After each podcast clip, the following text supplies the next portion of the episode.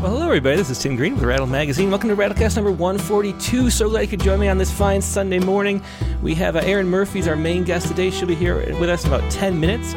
Uh, but before we begin, I should say that Rattle is a publication of the Rattle Foundation, a 501c3 nonprofit working to promote the practice of poetry.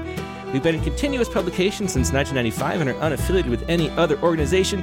We just do this because we love poetry, and I know you do too, so please do click the like button, share, make sure you're subscribed, all that good stuff to make sure poetry spreads around the internet. It would be very much appreciated. So do click something right now. I'm trying to adjust the camera, get in the right spot. There we go. So, um, we always like to start with uh, the Poet Respond poem.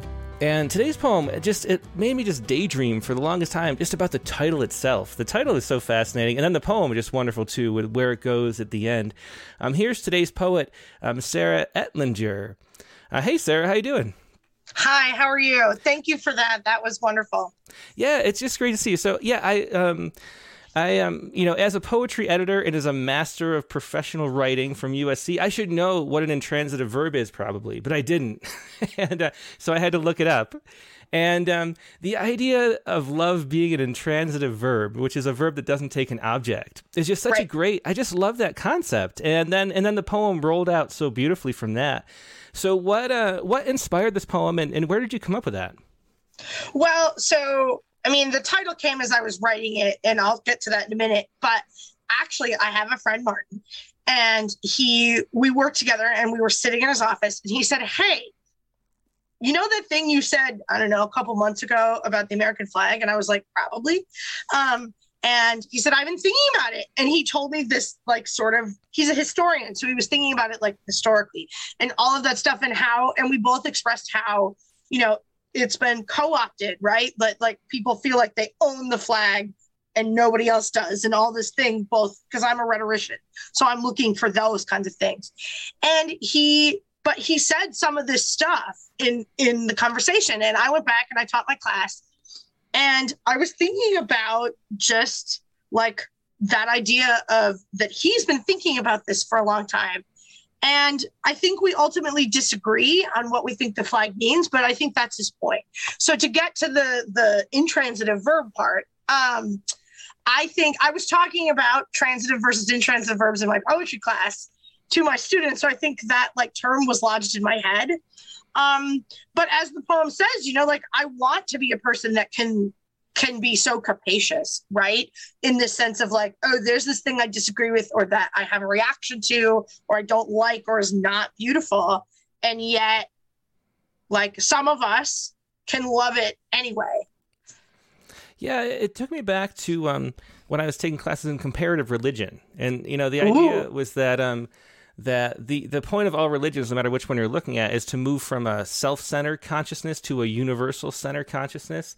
And it occurred to me that that could be thought of as as taking your love from an object-oriented place into a universally oriented place to make it intransitive, which is just such a cool idea. It's like the fundamental, you know, basis for for all the things we try to do is as we grow spiritually, which which some of us do through religion and some through poetry.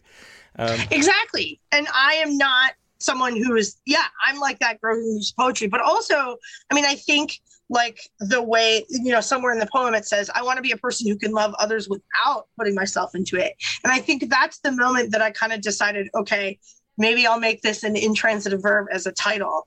Um, because it i mean it can be and it is but also it's a poem right? Things don't have to line up like exactly in the world. You can t- test out that that you know, premise, that claim, that warrant, whatever, in a poem and have it not resolve it or not. And I think, you know, that's one of the ways we can grow spiritually, right? In a poem, in a poem, to quote you. So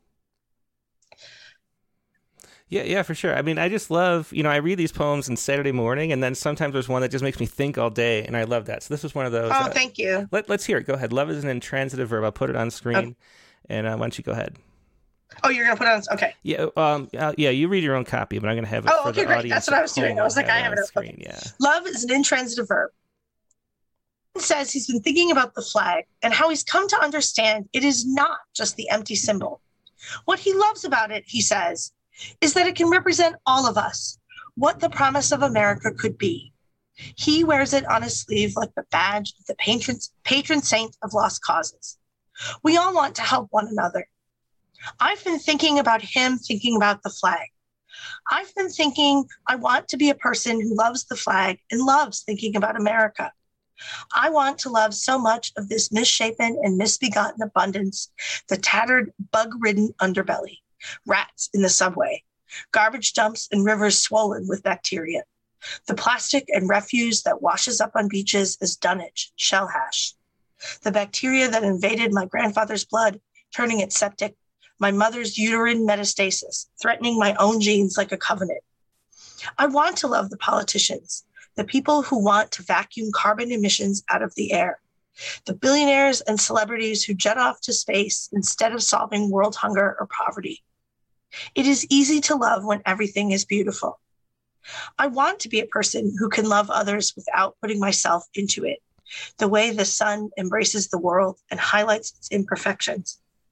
Here's a cracked, abandoned cement wall. Here's the withered ancient ivory, ivy snaking up its shabby back.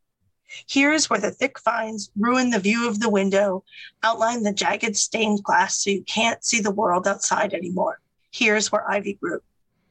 Yeah, just a beautiful poem. I love that metaphor at the end too. The the visual there, uh, representation of the idea. Um, yeah, thanks so much for sharing that, Sarah. And then and of course tying it into various news stories um, in the poem too to make it relevant. Um, I appreciate it, and so glad you could join us this morning. Thank you for having me. It's been it's been fun. Yeah, yeah. Take care. Okay, yeah, that was Sarah Etlinger with uh, Love is an Intransitive Verb. And uh, later in the show, toward the end, at the two hour mark, we're going to have um, Tuesday's poet as well, which is Susan Vespoli, who's going to come uh, with an update. Um, you know, all her poems, if you remember from a few episodes ago, maybe a month ago, um, her poems are about about the problem of homelessness. And um, she has another poem up there that's going to be Tuesday's poem, so she'll be joining us in about a little less than two hours. Um, but right now, we're going to take a quick break and we're going to go to Erin Murphy, today's poet. So I'm going to put this up and be right back in just a moment.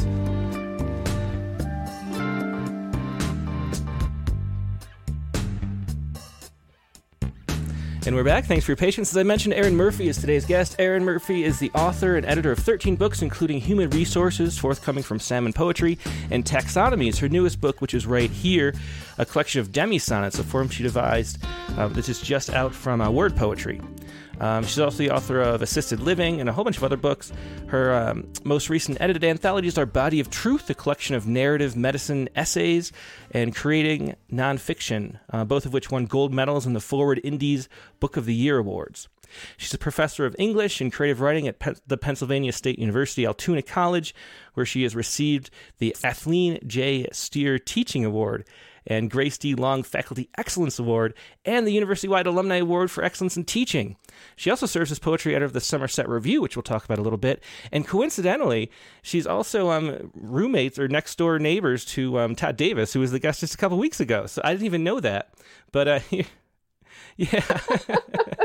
yes he's he's got the office a couple of doors down, but he's also a good friend. Yeah, and um, yeah, and uh, it's interesting. I mean, I had no idea that that you both Altoona seems like a great place. I mean, first of all, I had no idea, but um, yeah. Um, it does seem we, like a wonderful college environment. Those, yeah, I was one of those ignorant people who thought that Philadelphia was Pennsylvania until I came to Pennsylvania, and it's so huge, and um, there's so many really interesting cities, and Altoona is one of them, and we also just have a phenomenal creative writing um, faculty at our college. We have five full-time creative uh, writing faculty, which is amazing considering you know we've got a little over three thousand students. So um, yeah, I'm lucky to have Todd as one of my colleagues. Yeah, it just seems like such a great place to be, and the you know I love that rural, that Pennsylvania area with all the hills and every valley's everywhere. It's just so beautiful, especially and so green, you know, compared to California.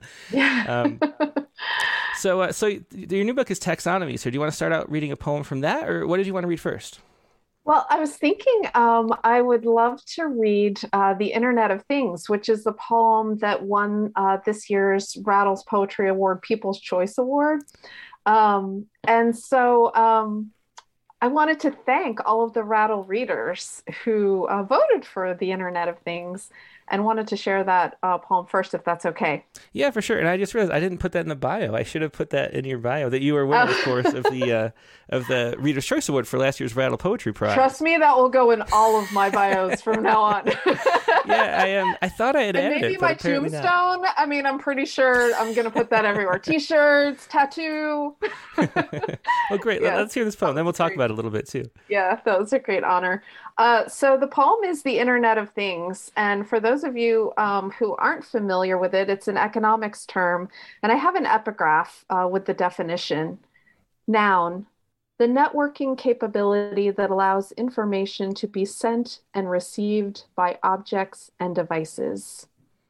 The Internet of Things. The low tide riverbed silt of things. The cloud swept distant hill of things. The open bedroom window in spring of things. The moonlit cricket symphony of things the pitter patter tin roof rain of things, the 50 year marriage loose skin of things, the clipped winter light of things, the stippled lymph node of things, the grief. Oh, the grief. The brief, ecstatic flight of things. Yeah, just a beautiful poem, and, and what everybody loved was the music of that. Just the the the way the rhymes work through, and the way it opens up through you know deeper reading. Um, and it struck me too, reading it now after having just read taxonomies, that it's a kind of taxonomy too, even though it's not a demi sonnet. So, um, for, for people right. who don't know what a taxonomy is, a taxonomy is like a like a categorizations categorization scheme, I guess you would say. Right. Um, and um and that kind of is. I mean it kind of you know so so what was it how did this poem come to be first of all? And, and why wasn't it a taxonomy and why wasn't it a demi sonnet yeah so those are two good questions. Um this poem came to me from two places. One was i kept encountering uh this phrase the internet of things in in the news. Um and i i just thought it was such an interesting phrase to use because it's sort of encompassing everything, but also saying nothing at the same time. And um, at the same time, I have I, I have two administrative roles at my college. Uh, I am chair of our English um, program, but I also uh, help faculty through the promotion and tenure process. And one of my colleagues in physics uh, had written in his narrative statement for his promotion about his work in the Internet of Things. And so, right at the same time, I'd been seeing the word around a lot. I read that, and uh, it was maybe one of the few times when administrative work actually led to a poem rather than squelching, you know, poetry altogether. And um, so I just started thinking about, well, what's the sort of equivalent of that or maybe the antithesis of that you know in our own in our lives in mm-hmm. everyday mm-hmm. uh, life and um, so that's where that came from but you're right it is sort of a taxonomy it's a catalog poem you mm-hmm. know it's a, it's a catalog of different things that relate back uh, to that original inspiration and for me catalog poems whenever i read them I feel almost like I'm watching like a gymnast in the Olympics, and you're like, you know, is she going to stick the landing? Because endings are the big challenge, right? In a catalog poem, like how do you how do you keep from it being just a list? How does it become more than that list? Um, and when I'm writing them, I feel that same sort of suspense. You know, will will I be able to go somewhere different with it? And sometimes they work, and sometimes they don't, right? In this case, it was um, that movement to first illness, the hint of illness, and then grief mm-hmm. um, that helped me kind of pivot from just a list to something more and help helped it open up more. Um, but uh, yeah, it, it is similar. The the ta- the taxonomy poems are sort of micro versions, maybe um, of this. Yeah.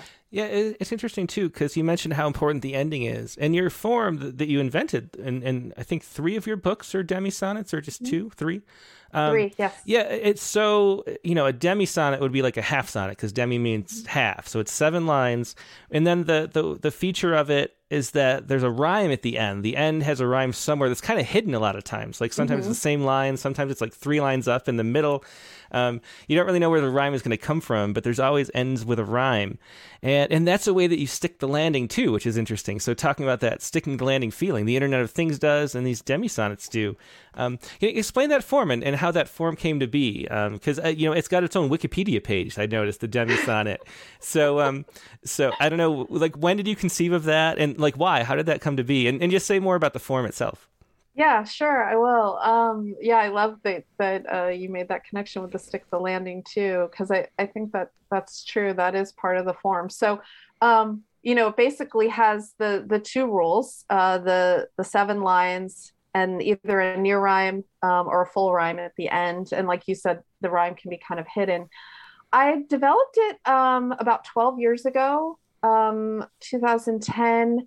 I wrote what I wasn't calling a demisonnet at the time, I wrote a few of these little seven line poems and I thought, oh, this will be a series of three. Then it'll be a series of five. Oh, maybe it's 12, you know? And the next thing I knew, I'd written 120 of them. Oh, wow. And then uh, stuck them in a drawer for about six months because you know how it is. Eh, you know, maybe this isn't anything.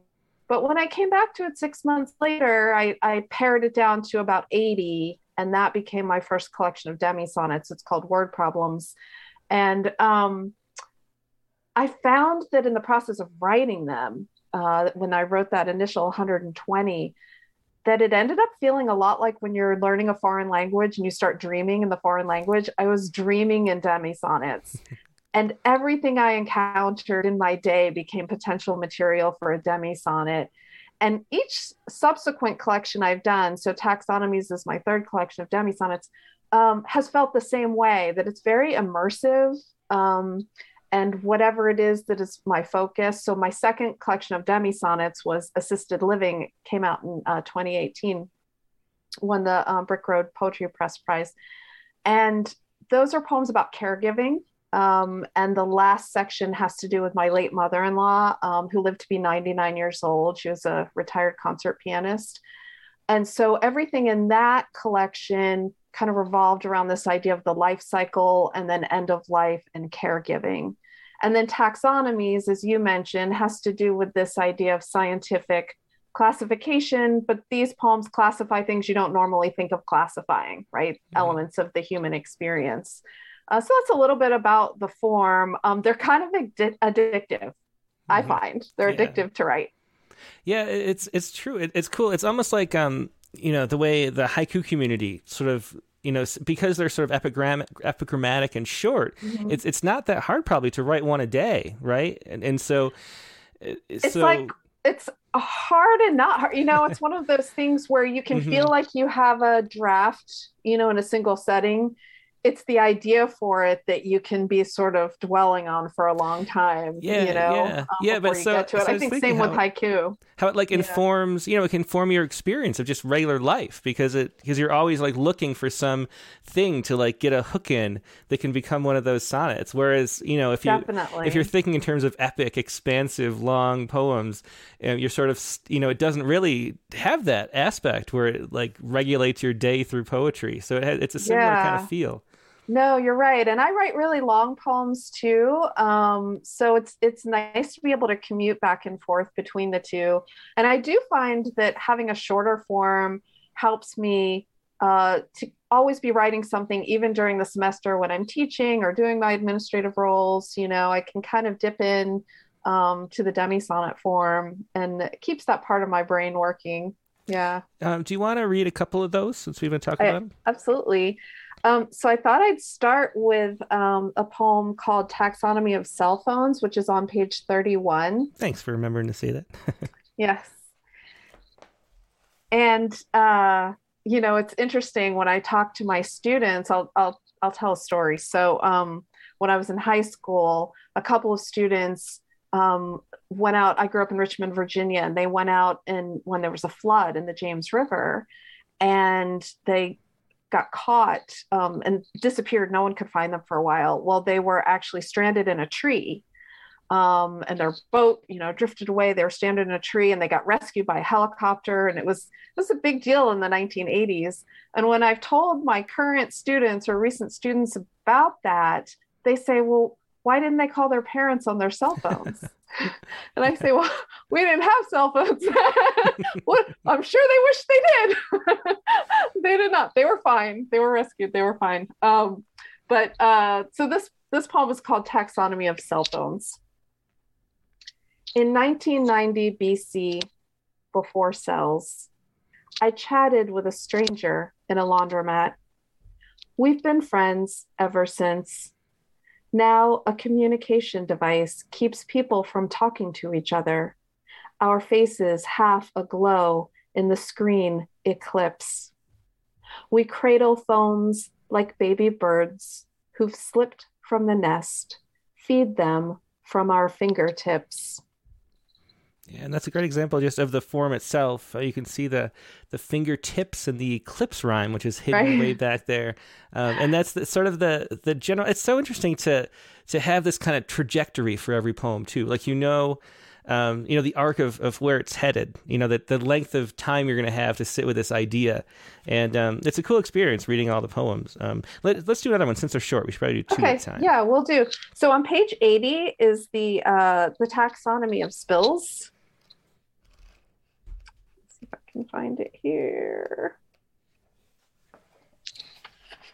Taxonomy of spills. Milk, but don't cry over it. Black opal ooze of oil. Birds trapped in slick straitjackets. What's the phrase for saying too much? Spilled his heart? No, as if truth is violence, spilled his guts. Guns kill 100 souls a day. We are all slipping on sidewalks thick with blood. There's Taxonomy of Spills. Again, this is the book Taxonomy. Uh, new poems by Erin Murphy. Uh, new demi sonnets, I should say, and that's from Word Poetry. Um, so, so Erin, how did you come into poetry? I'm always curious about that. Like, how how long have you been writing, and, and what was it that drew you? Um, and what was your you know what's your progression been like as a poet? Well, um, I always knew I wanted to be a writer. As far back as second grade, when um, I checked out a really fat book from the school library, and it happened to be the autobiography of Louisa May Alcott. And I was just so proud of myself for reading this 200 page book. And I said, Well, I'm going to be a writer and I think it's really interesting now looking back on that. My mom's a high school uh, English teacher, and um, we have a pretty small extended family. And out of 12 of us, nine of us were English majors, but everybody's doing something a little different with it. But she was a, um, a high school English teacher.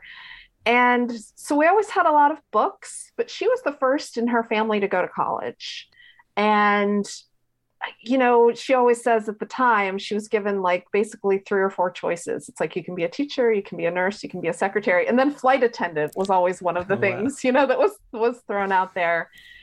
And I think it's so interesting that uh, only one generation later, with me, um, when I said I wanted to be a writer, that was completely fine with her. Hmm. You know, she never tried to convince me to, you know, do something quote unquote practical and yet everybody else when i would mention it starting in second grade would say oh that's really funny but you know how are you going to make a living?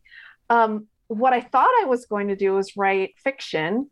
And um, also in second grade uh, you know wrote just a brilliant short story about a horse that could play the piano. Um, and then all the way until high school i really thought maybe fiction would be my thing or at least prose. And um, part of that i think was because so many of the poets we read in junior high and high school are these, you know, it's the canon of dead white guys. The poems themselves, the way they're taught in school, often feel like, you know, they're puzzles that only the teacher knows how to solve. And they felt exclusive uh, that way and also a little boring. Mm-hmm. Um, and so at one point, my mother gave me uh, uh, Lawrence Ferlinghetti's Coney Island of Mind.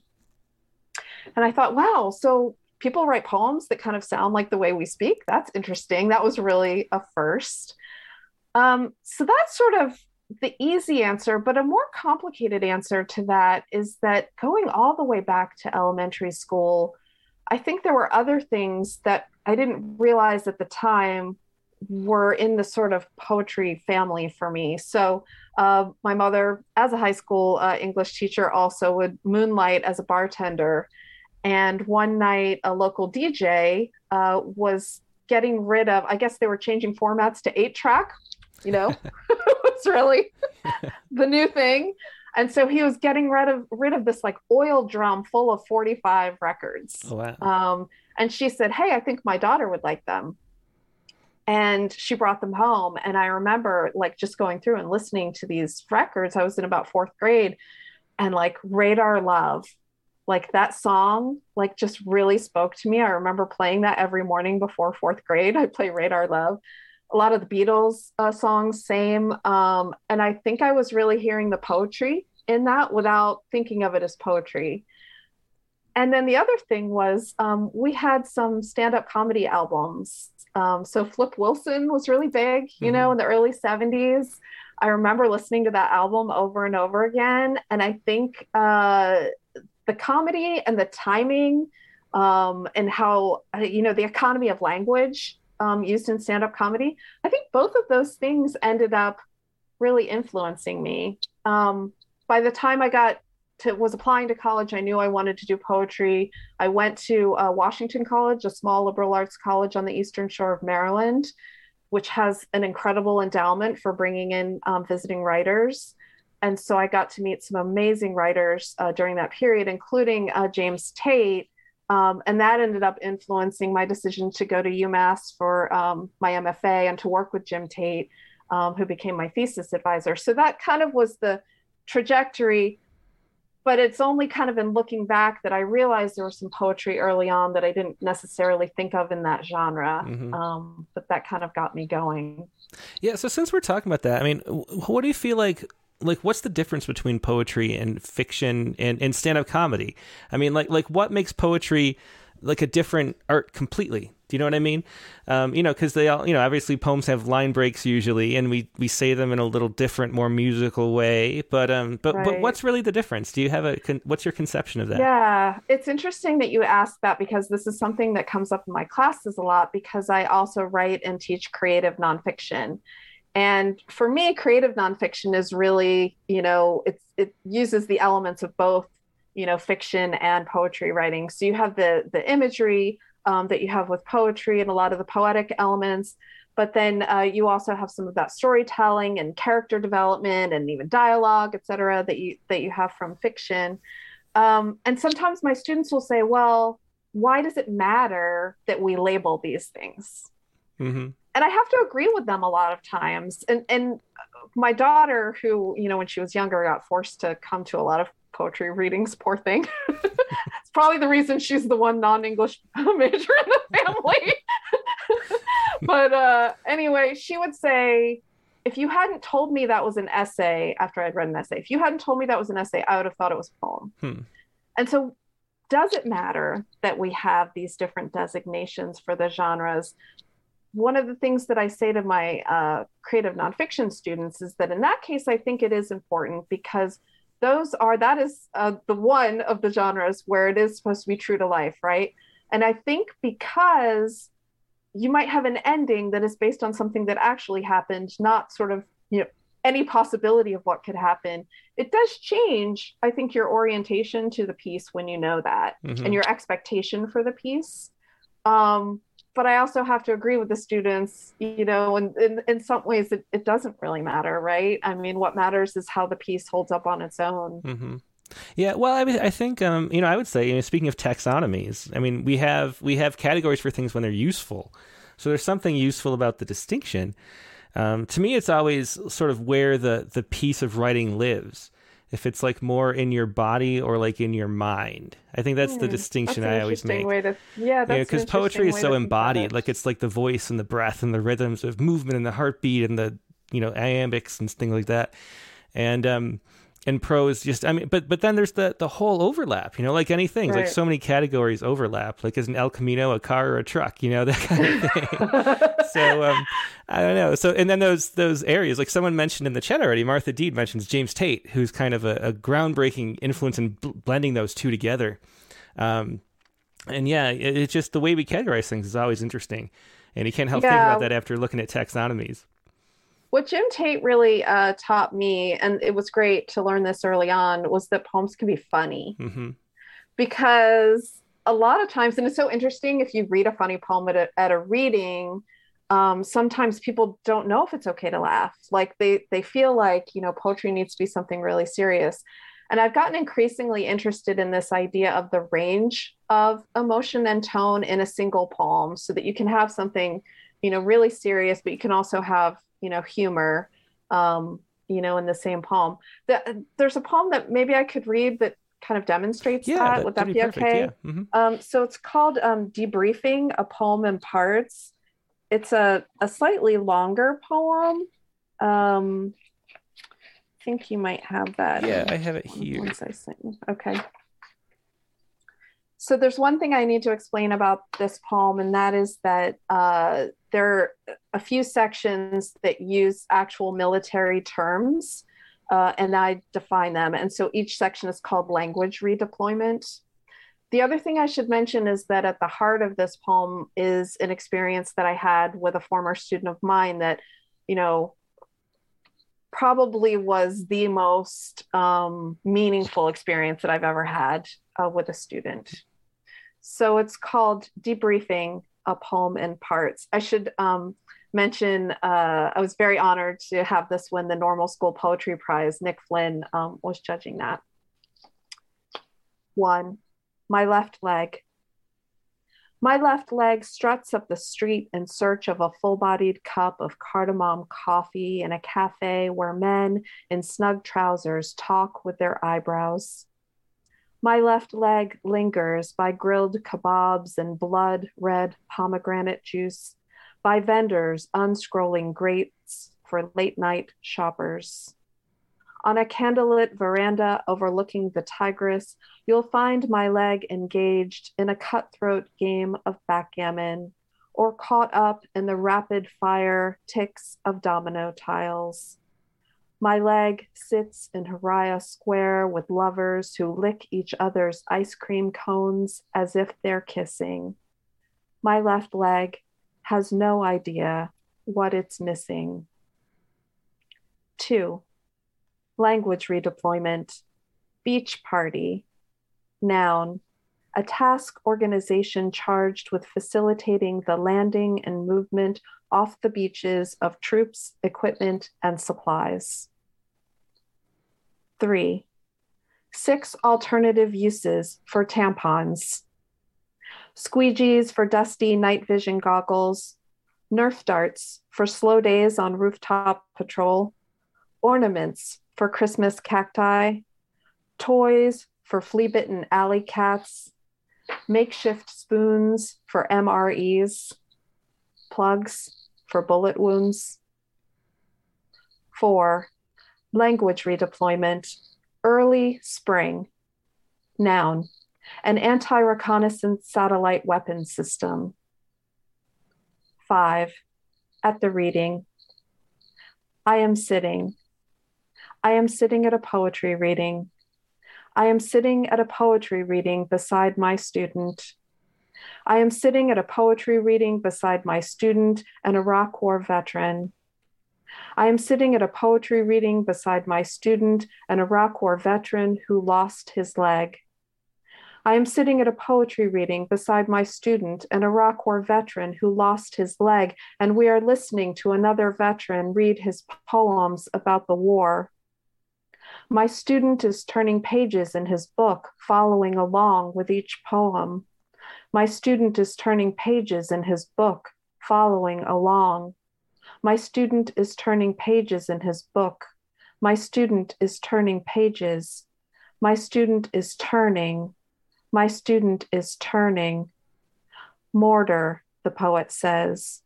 Mortar, the poet says, and I think of my student. Mortar, the poet says, and I think of my student thinking of his father. Mortar, the poet says, and I think of my student thinking of his father smashing his fist on the kitchen table at 2 a.m. I think of my student. I think of my. I think of what I think is mine, of what is his. Mortar, the poet says, and I think of how close it is to mortal. Mortar, the poet says, and I think of how close it is. Six, language redeployment, free play, noun, an exercise to test the capabilities of forces under wartime conditions. Seven, if you are reading this, if you are reading this, I wish I could hit rewind. If you are reading this, I guess it was a one way trip. If you are reading this, mom, don't be sad. If you are reading this, dad, take care of mom. If you are reading this, I have one request bagpipes and amazing grace. Okay, that's two. If you are reading this, Jake, you can have my truck, but don't ride the clutch because I'm watching you. If you are reading this, it was my time to go. If you are reading this, you already know. Yeah, it's a very, very touching poem. Um, and that was uh, debriefing a poem in parts. Um, and is that is that from a book or is that? Yes, so that is from my uh, collection, Distant Glitter. Mm-hmm. And uh, one of the reasons I wanted to share that at that po- at that point is that it's it's a very heavy poem, right?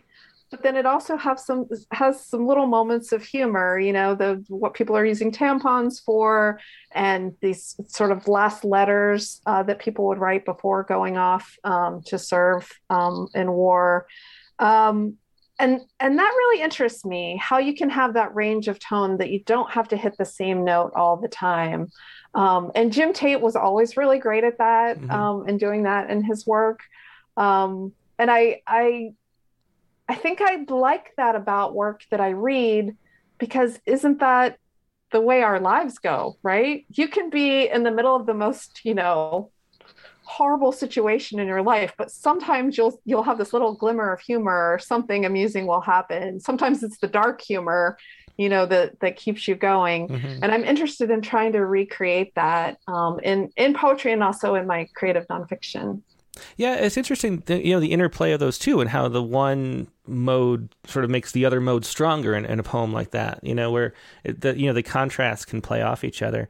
Um, there's a great essay about the the humor that I love by Kay Ryan. Uh, it's like I can't remember what it's called exactly, but she talks about the ah and the aha being mm. a, a, similar source.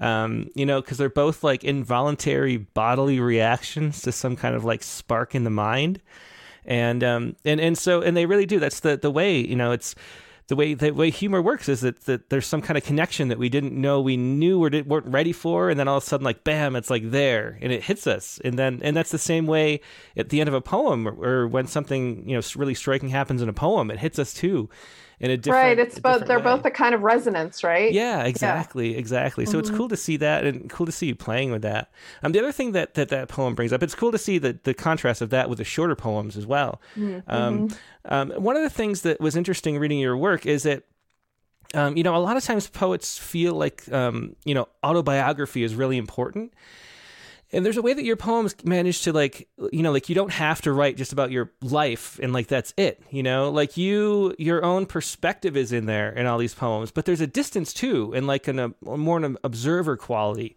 Um, and and this is a good example of that too where you're sort of there and and not at the same time. Like it could be anybody um, as mm-hmm, opposed to being mm-hmm. autobiographical. Um, right talk yeah. a little bit about that? Like what why is it that that you're drawn to that? And yeah, that's very perceptive, Tim. Um, I, am you know, I just have to say, I'm amazed that you read what about 150 books of poetry a year, right? um, and I love that you don't just like obviously skim them. You you really engage with them and read them, and then you also even more impressively write um, the prompt every week um, at least one i've heard you read more than one sometimes so that's that's amazing um, but that is a very perceptive observation and I think that for me, one of my um, things that I like to focus on, I also teach is documentary poetry. Um, and there's, you know, I, I, like to think of that in the most inclusive terms. So poems, you know, based on actual documents. I like to think of document as noun and verb. So you're using documents, but you're also documenting something, right? Another uh, phrase for or word for documentary poetry um, is poetry of witness. But I also think of it in terms of erasure poetry, right? Where you're starting with something and, and then changing that. Um, anything that involves any kind of research. So, you know, debriefing a poem in parts is also while there is some of my personal experience in there, it's also got that research, you know, research into the military terms, um, research into the veterans experience. Um, and uh, a couple of my collections, one, uh, Ancilla, that came out from Lamar University Press, that's a collection of documentary uh, poems. And the poems are all voiced by people who played ancillary roles in the lives of famous people. Oh, interesting. So it might be somebody, you know, Walt Whitman's housekeeper, for instance, um, and they're, you know, they played the famous people might be writers, musicians, visual artists, scientists, etc. My forthcoming book that you mentioned in the introduction from Salmon Poetry is also a book of documentary poetry. It's called Human Resources. And these are poems based on labor and employment um, issues. And so uh, some are erasure poems of, um, of HR manuals um, from certain uh, corporations that will remain nameless. uh-huh. um, but others are persona poems um, from different people in in um, different types of lab- labor and employment situations. I'm really fascinated by jobs that people do and the mm-hmm. work that, that people do. I'll tell you just a quick story, something that happened yesterday. So I swim every morning at our uh, local YMCA that I can walk to. And um, the past week or so, the two uh, older lifeguards, if they're listening to this, they're going to be really mad at me for calling them older, but these two older gentlemen who lifeguard, they had a surprise inspection a couple of weeks ago. And it just so happened that they had done everything right in those like hours leading up to this surprise inspection. Um, you know, the pH was exactly 7.2. Mm-hmm. You know, they had just cleaned the filters, you know, all these things. And um, it, it just really touched me and amazed me because they've, they've been talking about it and, and up till yesterday, like weeks later, they've been talking about it and it touched me how much pride they take in their job and in their work, you know, and they're there at five in the morning, you know, getting the pool opened. Um, I've been a lifeguard. I know those can be some long hours, mm-hmm. right? You're just sitting there watching other people not drown. um, and I love that that they take that job so seriously, and then are just so enthusiastic about talking about how well it went. It was like they'd hit the lottery, you know. Um, and so labor and employment really interests me. And so this you know human resources deals with that documentary poetry as well. So i i do like to incorporate elements of that into a lot of my poems. Mm-hmm. and you could say even the taxonomy poems are sort of little nuggets sometimes. Even though there's personal experience there is sometimes that documentary um, element as well. Um, and i think that's maybe what what you are um, picking up on in your your close reading. And i appreciate that yeah, that's a, I hadn't thought of it in those terms, but that's exactly it. Like, and, and as as documentaries go, like there's different kinds. You know, you can have the Ken Burns style of like flat showing the pictures of what's going on, or like the Werner Herzog where he's like injecting his whole philosophical life into somebody's like cup of coffee or whatever.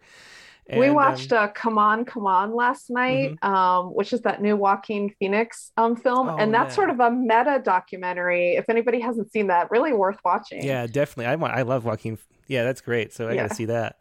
Yeah. Um, uh, let, let's move on. We want to make sure um, it's great talking, but we got to get some poems too. So let's do some Absolutely. more poems. Okay, I'm going to read a couple more from taxonomies, um, pages 74 and 75. Okay.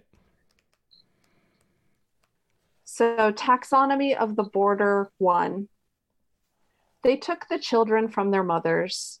They ignored their cries, the children's cries, the mother's cries.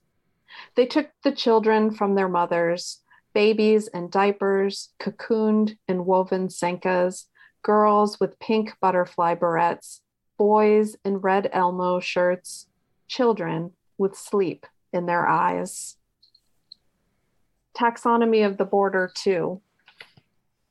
They took the shoes from the children, gnawed off gummy soles with knives like whittlers on the porch of a shotgun house. They slipped laces from the throats of sneakers and boots, then handed back husks of canvas and rubber as if to say, Only we have the power, the power to make a noose. And that was Taxonomy of the Border 1 and 2 from Taxonomies. Uh, I'm glad we went back to taxonomy because I wanted to ask just a little bit more because um, mm-hmm. as most people watching have probably already guessed, the prompt for next week is going to be to write a demi sonnet. Yay! So, uh, I was really hoping that. yeah, yeah. So um, you know, and I always wonder if I should do it the prompt for like this week being a demi sonnet, but then we get to hear your explanations, so that's probably right, better before right. we write them. So, so in the course of writing hundreds of these, um, what have you found? Like what, uh, like what is it like? Like what works and what kind of turns do you make? Like, what have you found in like the construction of it and how they function um, that that makes a demi sonnet work differently, maybe than a longer poem? Yeah, that's a really good question. Um, so one of the things I find that doesn't work is if I'm trying to cram too much into it. The the ones that if I look back, the ones that were the least successful were ones where I was kind of you would think that what might work best is to overwrite and pare it down mm-hmm. to a demi sonnet. For and that might work for some people. That doesn't work for me as much because i find that they end up like a little too sort of overcrowded um, and you don't have the kind of spare quality that i think contributes to it being kind of more aphoristic. So for me they tend to be I, I, I tend to write them thinking about that space um, and and the length. Um, I don't have a, a, rule as far as line length or syllabic count or anything like that. Um, it's just the seven lines, and then as I, I said before, that that uh, rhyme that can be sort of an internal rhyme, but then it it has the end rhyme that's either full or slant.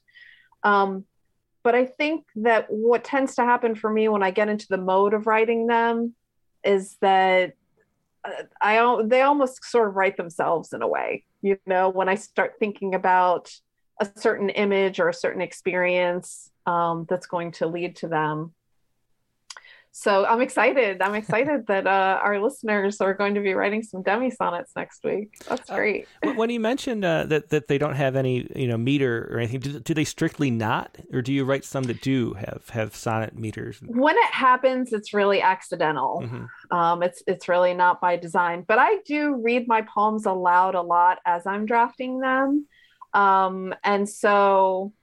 I, I think rhythm is important, whether it's a regular rhythm you mm-hmm. know not so much but um but you know a lot of times i'll i'll think i have the right word but maybe it's two syllables and i really just need a one syllable word monosyllabic word there. Um, and so rhythm will inform a lot of my decisions as does sound. You mentioned that with the internet of things about you know a lot of the sort of assonance um, throughout the poem and and that's really important to me too. And sometimes sometimes that can end up generating what comes next in the poem. You know, sometimes it's less about some preconceived notion of what the poem is going to be about and more about the language itself being generative mm-hmm. um, that that one thing will lead to another yeah do you um do you play a lot in form um or or do you do you like to just go by ear? Because when I read the Internet of Things the first time, I, I, it was one of those ones where I was wondering if it was like a hidden, like they have those like curginated sonnets and things like that. Where I was wondering yeah. if there was like some rebroken. It feels very formal in the way that the rhyme pattern moves internally right, too. Right, right, right, right. Um, so I was wondering if that was just by ear or is that um. Yeah, that's by ear. I don't typically do um you know an actual uh form, any kind of received form, but um but I do have this. I just found out this week I have a new um, collection of centos that was just accepted this week from um, Ghost River, um, Ghost City, rather, Ghost City Press. What's exciting about those is that um, it's part of their summer series and they're free to download. Oh, um, cool. So that'll be really fun. But those are centos, and and while it's not a form perhaps and the way that you're talking about it. Um, it is like an imposed structure that you're using. And for those who aren't familiar with the cento, um, that's where you take lines from other, uh, typically poems. It really could be from anything, but typically um, lines from other people's poems, and then you put them together in, into your own poem. Um, and um, those are, I also find kind of addictive to work mm-hmm. on and to write. And it's really fun to take things that meant one thing in this context and then it changes the meaning when you put them in the context with other lines. Um, so that's probably the closest thing to the most to a like whole collection of absolute you know formal poems will be that that uh, little chapbook of um, centos mm-hmm. and um and centos are always interesting. There, there are two things that we've published very few of that i like noticed at least. Um and, and it took years like two decades almost to publish a cento in rattle. Um finally um who was it that had cento um, I can't remember, but and then also like a, gr- a group poem too, like like poem by oh, two yeah. poets. We, eventually, we got one by Denise Duhamel, but it took a long cool. time. Um, yeah. And there's something about both where it, I don't know. There's a I don't know, like like the, the, the generative aspect of it is interesting mm-hmm. in, in how hard that is to make it your own, I guess. So so yeah. in a cento, just since we're talking about that, how do you, how do you make a cento your own? Yeah, um, I, because what you don't want to do is to have it be like a you know lesser version of the of any of the originals exactly right? yeah that's how it feels a lot of the time. Right and so for me part of that challenge became taking the line um, and and and giving it sort of a new life in this different context. And so much of that depends on the enjambment right? What you're enjamming it with. And then they're really interesting things that you have to pay attention to when you're looking for the lines because if you're writing if the whole poem is in present tense there might be perfect lines of other poems and i'm pretty strict about it. I use the exact line i don't change the tense i don't change you know mm-hmm. anything like that from the original poems. And so that you know can inform you know what what lines you select. Um, but i like for it to be something new kind of like an erasure right? And an erasure should be something new beyond the original document it's based on. It's either a commentary on that, um, you know, or it's it's shifting your perspective on it.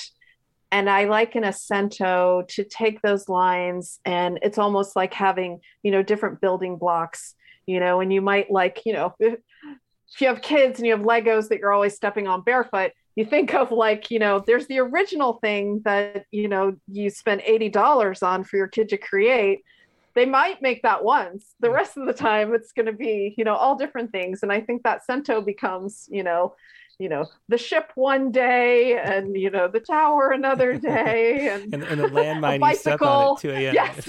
And mainly very painful on your bare foot. Yeah. Exactly. Yeah yeah good good explanation. Um, okay so i should say I, I forgot to say if anybody has any questions for Erin leave them in the chat windows either on facebook or youtube and i will pass them along. Uh, but let's hear another poem Okay, so this is from page 81. Um, and it's called a Taxonomy of Endings That Are Actually Beginnings. The last scene of The Godfather, when the door, the closed door shows Michael's transformation into the boss.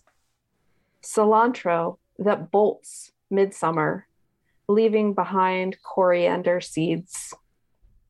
False sunrise, teasing the real thing the man who knew your mom was pregnant and left a knee on the neck.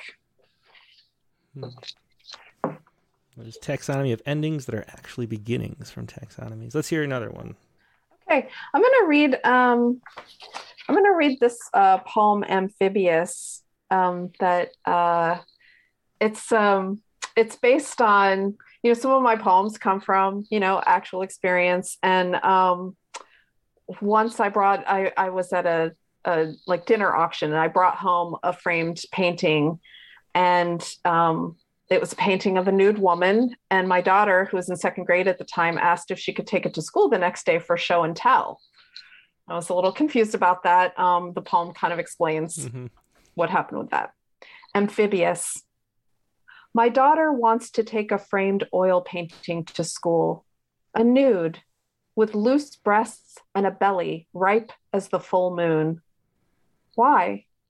Because we're studying frogs, she says, and it's a frog. I cock my head to consider the angle of the draped arm, but can't get past the female form. My daughter, though, is swimming in amphibians, bringing home scribbled pictures of tadpoles sprouting splayed feet. At night, she sleeps in the bedroom I painted pink, her shelves lined with confectionery, teapots, and cups. By day, she wants to be her brother when she grows up. Lately, she's morphed into a creature who'd rather squirm free than be held. Oh, how we see what we want to see. My daughter, looking at a nude, sees a frog for show and tell. I look at her and see myself. And that was amphibious. Um, not for yeah. taxonomies, but uh, a, a separate poem. Right. Yes. Um, so, so one of the things that I want to talk about too is you, are also the editor, the poetry editor of Summerset Review. So, yeah. what is your experience like with that, and, and does that inform your poetry at all? Reading submissions, um, just tell us a little bit about Summerset Review and, and what your experience like is like with it. Yeah. Um, so Summerset Review, it's um, the editor in chief and founder is Joe Levens, and he does a, a, a brilliant job. Um, and and we take fiction, uh, creative nonfiction, and poetry. I'm the poetry editor, and um, I I love reading the submissions and seeing just the variety. We get submissions from all over the world, as I'm sure you know you do for Rattle, and I love uh, reading through them, and and I especially love uh, discovering uh, poets whose work I don't know. Mm-hmm. I mean, it's also great when you get you know submissions from you know famous people or or people that you know well. Um, but when they're people that I've never heard of, you know, it might be, you know, somebody writing in India and I've, I've never read their work before. And um, it's, it's really exciting. Um, I don't typically think of accepting the work, you know, we don't have themes, so I don't tend to think of them um, that way. But, but sometimes I find that inadvertently I end up grouping certain types of poems that seem to speak to each other, I think. Mm-hmm. So they might not seem related necessarily um, at first glance, but in my mind, I, I, kind of think of them as speaking to each other. Um, we tend to uh, publish about six poets per issue. We're published quarterly. We read year round and we publish, um, you know, quarterly.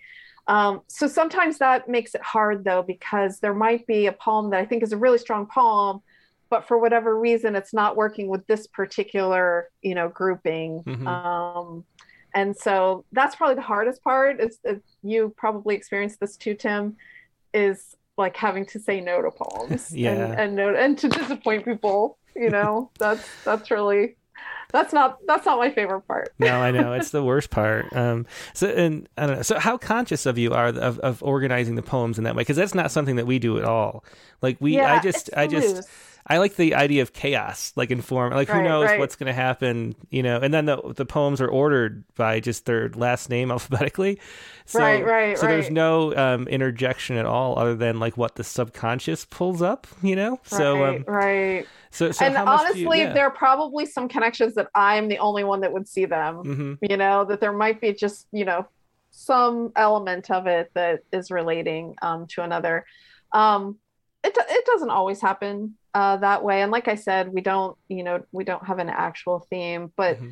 I do like the idea because we publish so few of the poems in an issue. I do like the idea that people could read them all in a sitting, in a single sitting, and that they would kind of resonate with each other as, as well as with the reader. So and and how much editing do you do? Do you uh, do you do any hands on working with the poems or or not? Because that's another thing that we don't. Like I just right. take the poems, and sometimes there's like a line that's off or a word that's just not the right word, and I suggest a little change. Or a lot of times the beginning or the ending is like over, you know, written past the ending, or has like a right. little launch pad that they don't need.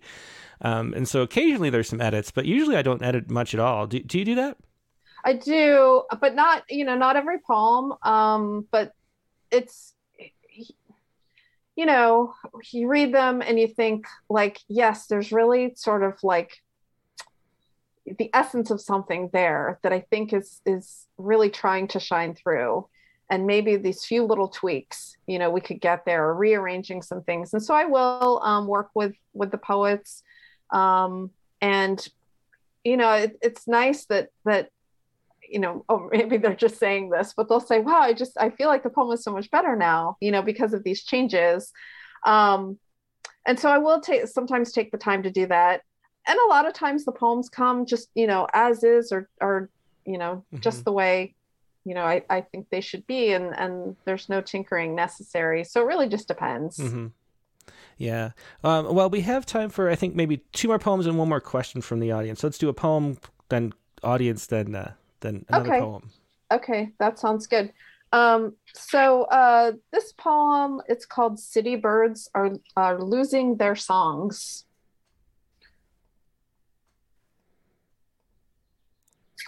City birds are losing their songs. Sirens, car horns, and revved engines drown out sounds of their own voices. So birds choose flatter tunes, become dull cousins to their country counterparts. So says my ornithologist friend who offers the obvious metaphor. We're all overworked, overtired, deafened to ourselves. Sleep, we say, is the new sex. But maybe it's not so different from accents like the time my Yankee grandmother badgered the Southern sales clerk for Yan until I stepped in to translate yarn. Or maybe it's like the cold I had last winter when my voice, husky with congestion, conjured Lauren Bacall. My nose was running. I coughed like a cat hacking up a hairball, but my husband said I sounded sexy on the phone.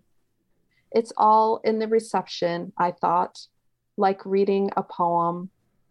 We never own what we think we own.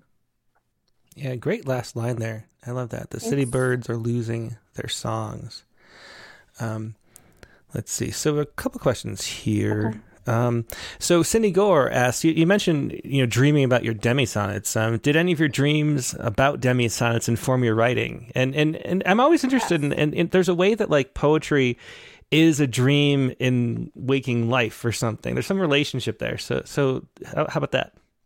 Yeah, um, I wish I I wish I had made a note of the actual poems that started in dreams that then became poems. But yes, there there were definitely many. My husband always uh, teases me that I do a lot of work in my dreams. Um, they're very, very productive, but he also says I laugh a lot in my sleep.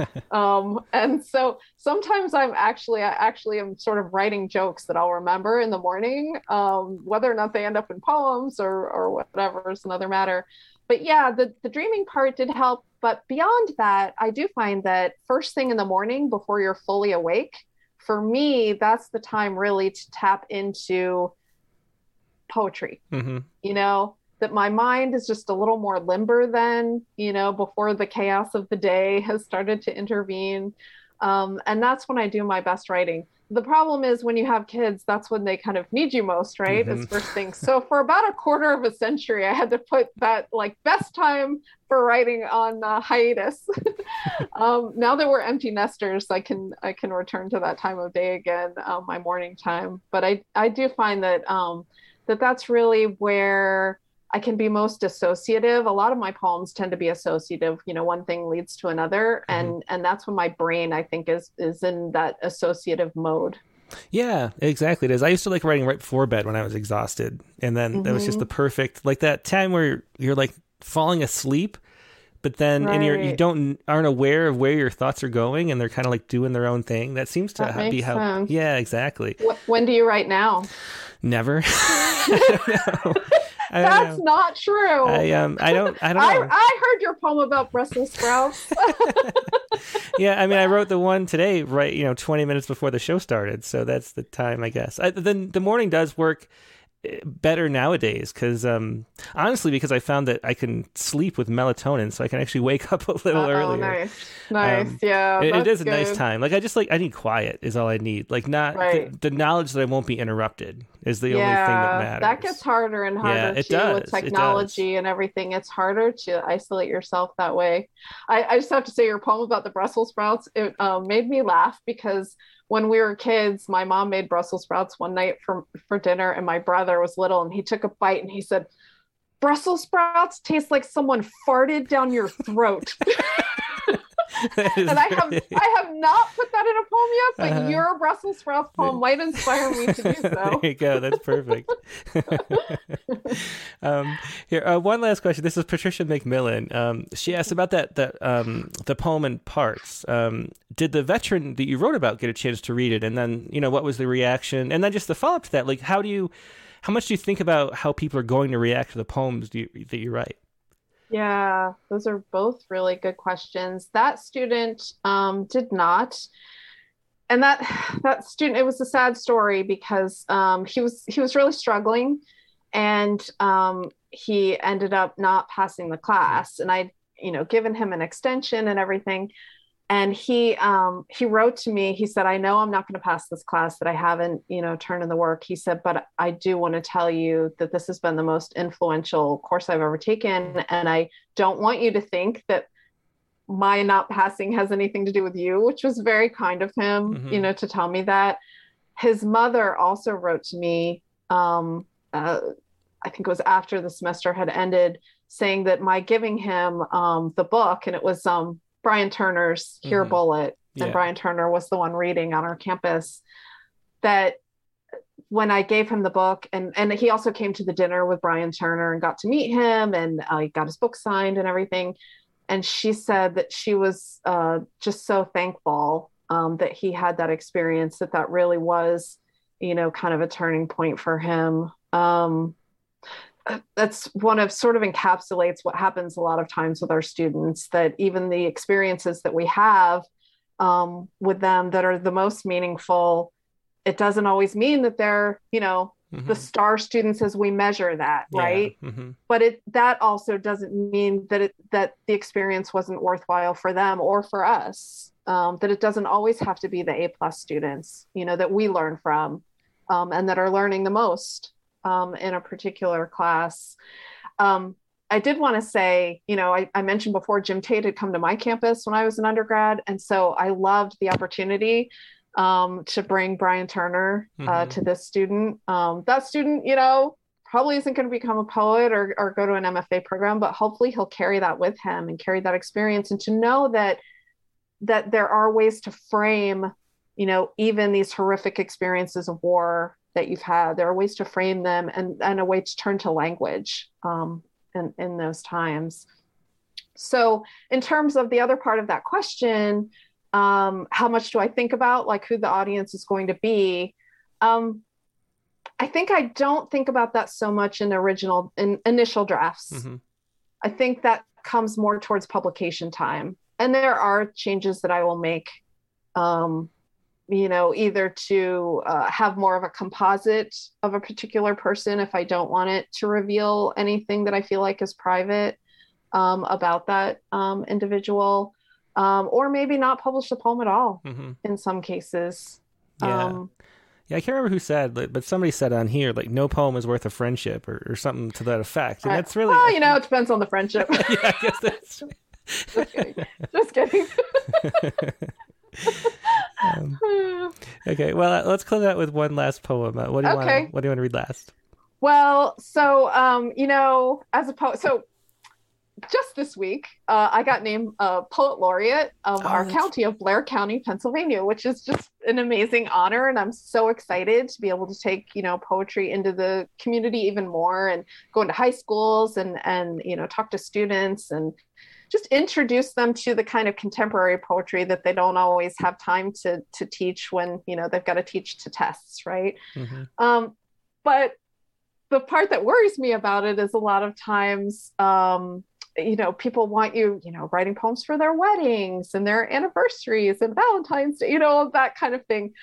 And one of the things I tell people, I've had people ask me to, you know, read a poem at their wedding, and I'll say, you know, I've only ever written one love poem and it mentions colonoscopy. and that usually gets me out of pretty much, you know, Mhm. any love related assignment. so this is that poem. This is my one love poem for my husband. It's a ghazal. So for those of you who aren't familiar with a ghazal, it looks like it should be pronounced gazelle or gazelle, but it's pronounced guzzle. It's not very poetic sounding. Um, but they're couplets, they're two line stanzas, and each uh, second line of the couplet or stanza ends with the same word or phrase. So you'll hear um, a word repeated over and over. That really is the form. It's not because I uh, just couldn't think of anything better to say. So this is ghazal of the dangling preposition. Here, hang on one second, because I think okay. I might not have put it in my um in my file here. Let me let me pull it up. Oh, okay. I want people to be able to read along. Yeah. Can, okay. Um, while um, while you're looking for that, Tim, I will just say that Sarah's poem that she read at the the top of the hour, um, that was "Love as a Transitive Verb." I think was that her the title for poem. Mm-hmm. Um, yeah. I have a, a poem that uh, came out in Concision magazine, which those of you, if you haven't discovered Concision, uh, it's a terrific new um, journal of experimental poetry. But I have a, a poem in there called I Feel So Damned Intransitive. So I wanted to mention that echoing back to Sarah. And since this poem is a dangling preposition, I thought I'd, I'd, I'd mention that as well. Did you uh, find that? I did, yeah. Yeah, you'd sent it to me and I said, I added it and then you know, right. in the space of between saying I got it and I didn't actually do it. so, no worries. But here no you worries. go. Okay. Ghazal of the dangling preposition. I need someone to sing to, undress for, shake my ass at, and shower with. Someone to bitch to, cut calories for, get pissed off at, and make up with. To hold up and be held by when I'm down, to see through, to read to, and with to wax my legs and bikini area for and make fun of other people with. Someone to be on top of and beneath, someone to fall asleep and wake up with. To wink at across a crowded room, drink with, talk dirty to, and be flirty with. Someone to apply Vicks Vapo Rub to, schedule colonoscopies for, and floss with I need someone to lie to, for, about, with, someone to cry to, for, about, with, someone to write to, for, about, with, someone I'd die for, without, and yes, with. Oh, that was a great poem, and you're in trouble now because everyone's going to ask you to read at weddings, so you have to read that poem. Because it's read the colonoscopy for... poem. it is. It's a perfect wedding poem. so poem. romantic. you know, I, I, should add, my husband is perfectly fine with the fact that after 32 years, I've only ever written one love poem. He's like, just leave me out of it. well, I'm sure. Um, well, thanks so much, Erin. It's been a blast. I love talking to you, and um, and these poems are great too. too. So it's really thanks fun. Thanks so much. I'm yeah. excited to listen to the open mic. Okay, cool. Yeah, thanks for being a guest, and um, and hope to hope you take care, and I'll talk to you soon. Thank you. Bye bye. Bye. Yeah, so it's Erin Murphy, and her newest book, of course, is Taxonomies, um, which is from Word uh, Word Poetry.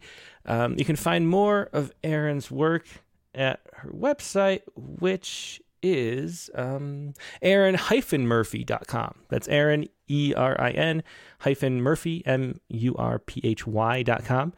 Um, and so definitely check that out. All these books are great. Though the one that uh, the one about people being, you know, close to historical figures. Um, that that sounds. I want to read that book, and I don't have it, so I have to pick up a copy. But thanks for uh, for being a guest again, Erin, and for uh, everybody watching the show today. We're gonna go to a quick break and then do the open uh, lines. As always, um, I will set up the Zoom link. Put the Zoom in the um, in the chat window. Where do I get the link? Every week, I forget where I get the link from participants, invite. That's how you do it. Copy invite link. Okay, so I'm going to put the link in the chat windows on uh, YouTube and Facebook. So if you'd like to join, only if you'd like to join and share a poem, um, come onto the Zoom link. We have about 45 minutes to do that, and then we'll be talking to uh, Susan Gaspoli at the uh, top or bottom or top of the hour, whatever we call it. Um, um, so if you'd like to join, what you do is email your poem right now to Open Mic. That's openmic at rattle.com. Openmic at rattle.com. Email your poem there so I can show it on screen and people watching can, can read along with it. And then find the Zoom link, which I'm about to deploy in the chat windows, but only come on to read your poem and then come back to the original link so you can read poems and, and, and participate in the chat there that's public and, and everybody can see and participate together.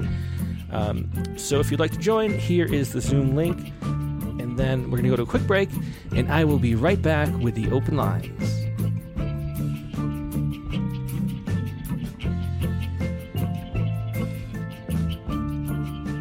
And we're back. Thanks for patience as everybody comes on into the open lines. We have um, a good crowd here already 10 people lined up um, Dick Westheimer and Audrey Friedman and Patricia McMillan.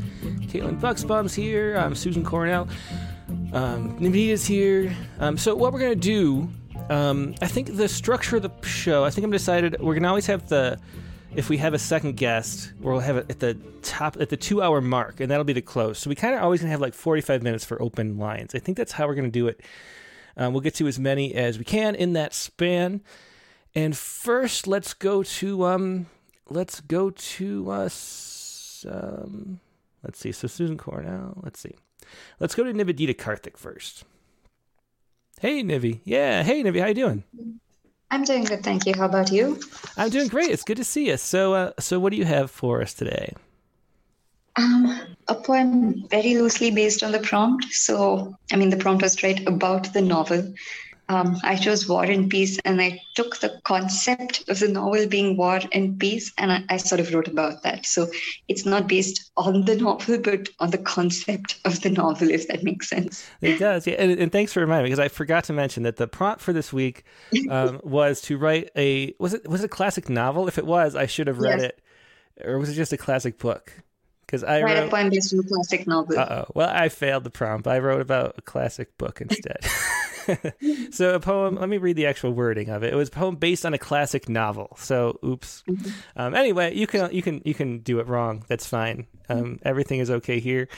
Um, but uh, but yeah, that was a prompt. And if you want to share poems about you know current events or just anything you'd like to share, or poems um, um, poems that have been recently published, you can send a link to an online thing. That's what the open mic is for. So so this is horrors of war on the ground from based on War and Peace.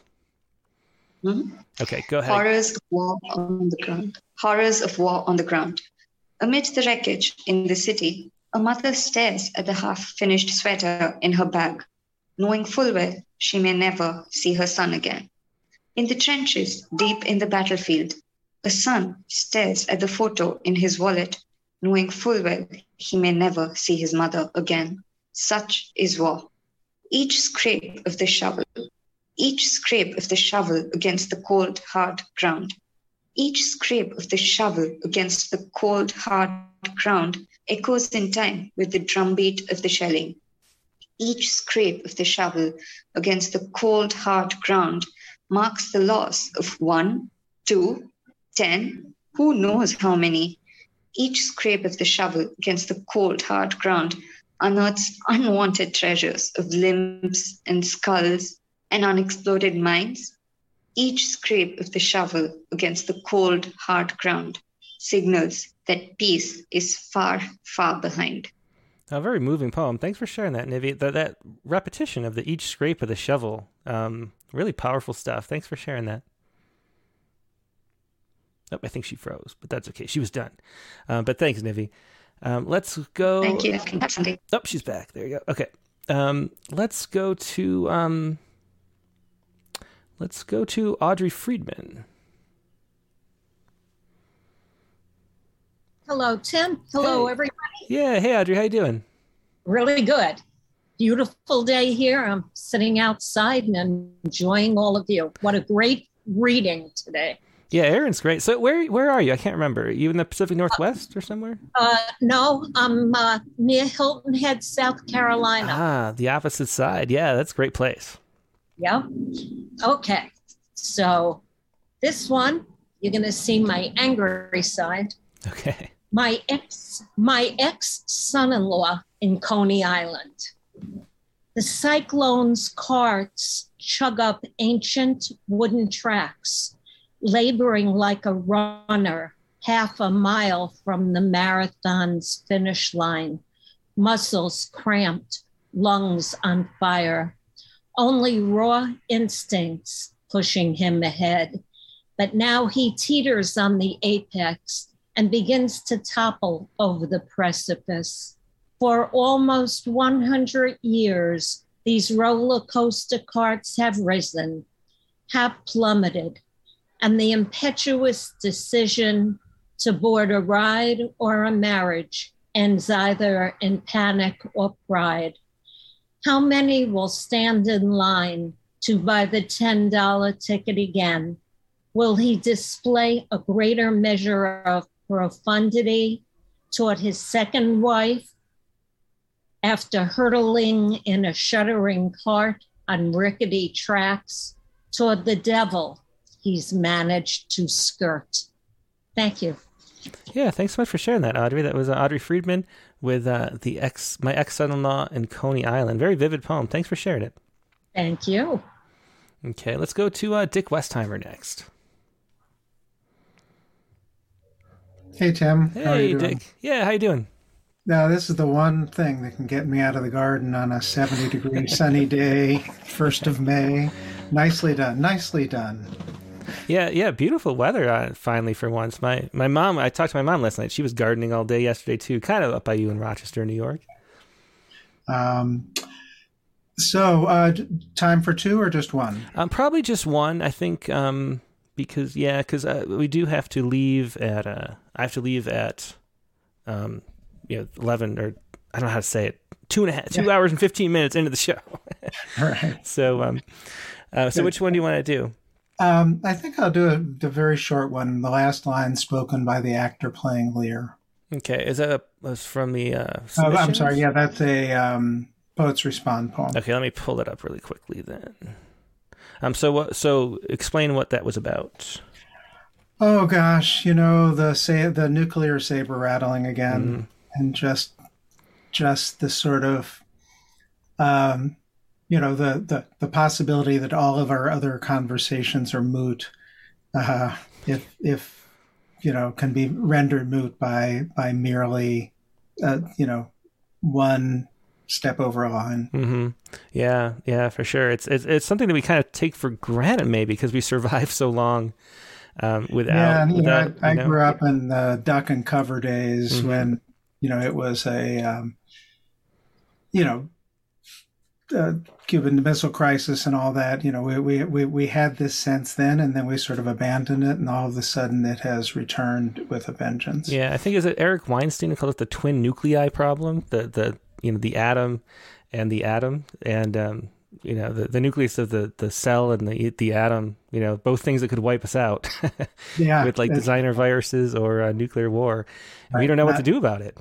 Yeah, not the least, uh, you know, meteors and what? What's your obsession? Uh, mass coronal. Ejection? Oh, the coronal mass ejection. Yeah, I mean that that Carrington event. If anybody wants to look up that, that's the thing I worry about because it's you know w- with the way society's structured now, it happens every couple hundred years, and if it happens, you know, we're really in trouble. So, yeah, and there's nothing we can do about it. But anyway, well, it feels the same way about this. So, uh, this is the last line spoken by the actor playing Lear. The actor playing Lear looks to the balcony as if seeing there an answer to a question he can't quite remember. He thinks of the groceries he's to pick up. The audience sits silent. Next, to himself, he asks, to be or not to be? But that isn't it. The audience still silent. He gathers himself in the quiet, takes a breath, sighs into his cupped hands. The audience rustles. He begins, Oh, reason not the need. Forget, skips ahead. Man's life is cheap as beasts. He stops again. He knows something we don't. Backstage, he's read, The missiles fly. There is no hope. The show must go on. He rips his kingly robe, says the line again. Man's life is cheap as beasts. And again, man's life is cheap as beasts. And again, man's life. Yeah, it's a terrifying poem. Uh, thanks for sharing that, Dick. And um, um, yeah, it reminds me too the that um, was that Look Up, Don't Look Up that movie. I don't know if you watched that one, but the end of that was such a great scene. I won't spoil it for anybody, but but check it out if you haven't. I mean, I have to finish it. I, I only got part of the way through it. oh, really? The ending is good. I like the ending. Okay. Yeah, it, it seemed the rest of it seemed a little contrived, but I'll I'll give it a shot at your recommendation. yeah, it's a good ending. I, I liked it. But um, but anyway, thanks, Dick. Good to see you, and thanks for sharing this poem. It was a good one. Thank you. As they always are, of course. okay, let's go to uh, Patricia McMillan next. Okay. Oh, Yeah. Hey, Patricia, how you doing? Hi, fine. How are you? I'm That good. really- that was a really such an interesting hour. Uh, great interview, and what an interesting poet. You find him. Um, oh, there's my poem. Okay, so I did the prompt. Mhm. Um, I happen to be reading my Antonia um, by Willa Cather, and I do not know where the rest of this came from, but um, it is a documentary poem um, by by Erin Murphy's definition. In that, I did a lot of research. I haven't finished my Anton my Antonia, um, and I ha- I don't even know if I've read Doctor Zhivago or just saw the movie. But this is a mashup of the two. Interesting. Okay, go ahead. When Yuri met Antonia. Over espressos, au roi du café, a lull in the great word, war, Matahari fading in a laminated rear window. They discuss taxes, strikes, and whether men and women can ever just be friends. Antonia says, Of course. It was that way with Jimmy in Nebraska, though after Papa shooted himself in the cold barn, unshriven, surrounded by thin livestock and hungry insects, we, how do you say, drifted apart. Yuri nods. He's Russian, also a doctor, so he understands both winter and suicide. Still, things are different now, he must insist. The roof over the whole of Russia has been torn off, and we find ourselves under the open sky. In short, he wants her, won't take no. He'll steal a kiss before she has a chance to plead the husband, children waiting on the farm, before he thinks of his own wife and child abandoned in Varykino, an exurb. Oh God, Antonia murmurs. Then, confusingly, right there, yes, yes, attracting looks from neighboring tables that turn out to be full of partisan soldiers, one of whom, disguised as Jean Cocteau, takes an order. I'll have what she's having. Antonia rises, flees into the night, leaving a false hotel address penciled on a napkin. Yuri pockets it, mutely surrenders. They'd never meet again. Oh, very cool. That was a great mashup. I love that when Yuri met Antonia. Thanks a lot for sharing that, Patricia. Thanks. Um, let's go to uh, Caitlin Buxbaum next. And also let me admit other people. We have to let other people join in. Okay. So, hey, Caitlin, how you doing? Pretty good. Yeah, I was thinking it was a pretty small crowd today, but Yeah, more I- people are coming. yeah, I, I do like you. I think you suggested using the admit button, and it does make it a little easier to juggle. Except the only problem is I have to like move the screen to to get over to where the admit button is. But other than that, um, so what do you have that you want to share today? So the poem I sent was one that I wrote a few years ago um, when I was still doing my master's in teaching. Um, and because I was looking for, I didn't have time to write one um, on a classic novel for like a new one. I did do uh, the, na- I did NaPoWriMo or whatever, trying to write a poem every day. Um, and so uh, been busy, but that one just didn't come out. So this one was on a very memorable. I don't know why. It was just um, we had this write-in at a coffee shop in Anchorage, and I really felt like the winter scene. So, um, this is from my book Interstitials, which also came out two years ago. So it's kind of like happy anniversary to my book. Yeah, happy anniversary. Um, and my 30th birthday is in two weeks, so oh, it's happy like birthday too. lots going on. Yeah. Um, so yeah, this is called Of Persuasion, and that's a reference to the novel by Jane Austen, and it starts with an epigraph. These were noises which belonged to the winter pleasures. Her spirits rose under their influence, and after being long in the country, nothing could be so good for her as a little quiet cheerfulness. And there's a picture also.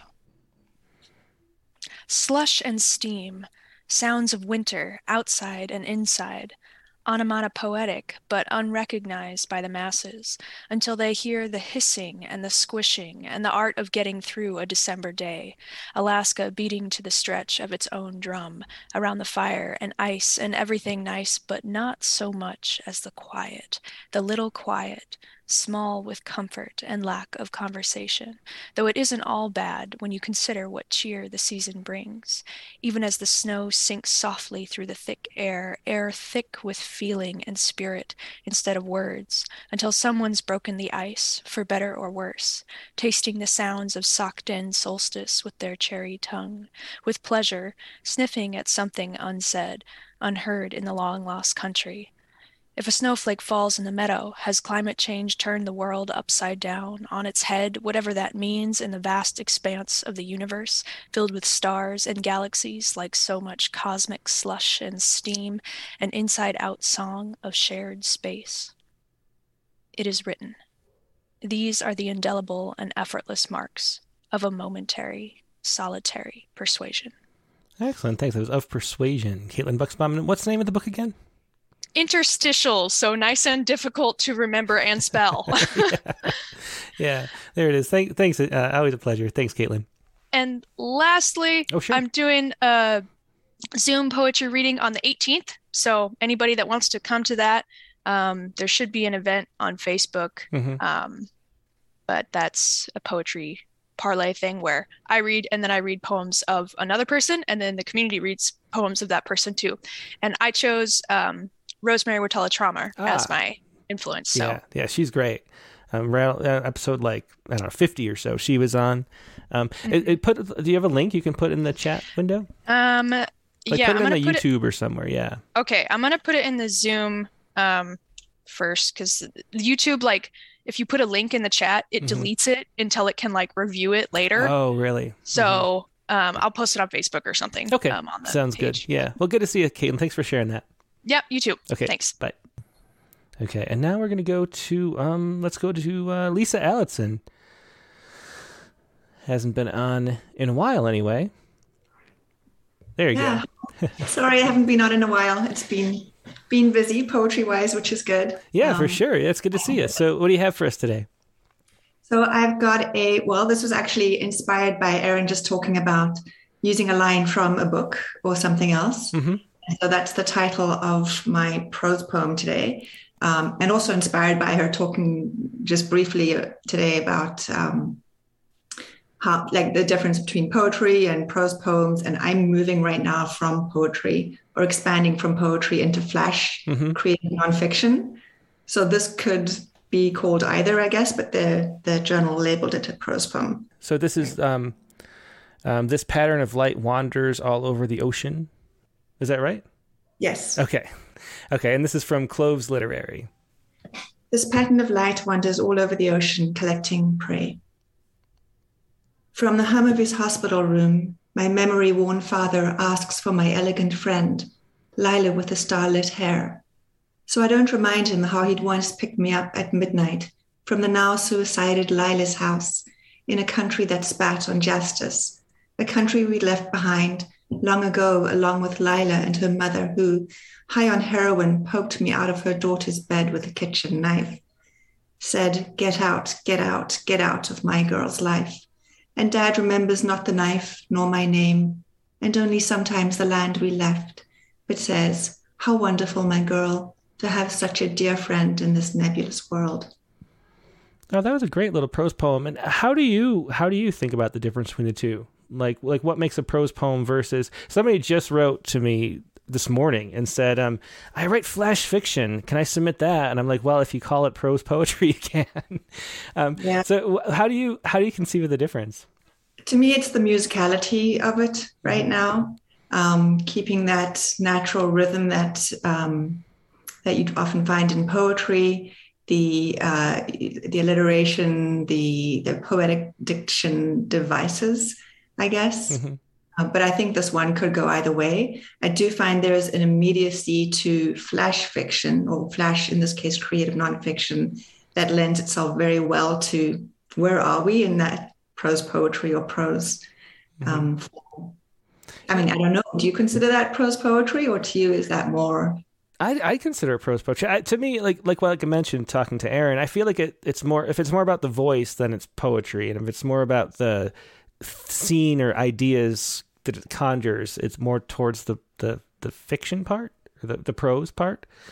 That's kind of how I conceive of it. But the line, who knows where the line, where to draw the line, or, or what the difference is, and everything contains elephant elements of everything else. So, so it's always an interesting question. It's just whatever whatever you feel like uh, calling it at the end of the day, I guess. Yeah. Yeah, very cool. Well, thanks so much for sharing it, Lisa. Always good to see you. You too. Thanks, Tim. Take care. You too. Yeah, it was Lisa Allison, and that is um, um, this pattern of light wanders all over the ocean, collecting prey from clovesliterary.com. So do check that out. And let's go to um, Andrew Tradinick. Um, hi, Tim. Hey, Andrew. How, you How doing are you? Yeah, or this morning, Uh, early for you. Yeah, it's pretty early.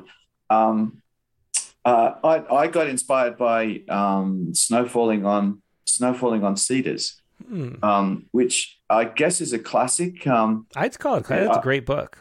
I know it's kind of been banned in even in some places. Really? For um, what? What's in wrong your it? country for its you, know that school banning thing where they Oh, don't let mm. don't let certain books in libraries because you know sex and stuff like that. Huh. I, Um, I didn't so know that. I, mean, I read it in high school, I think.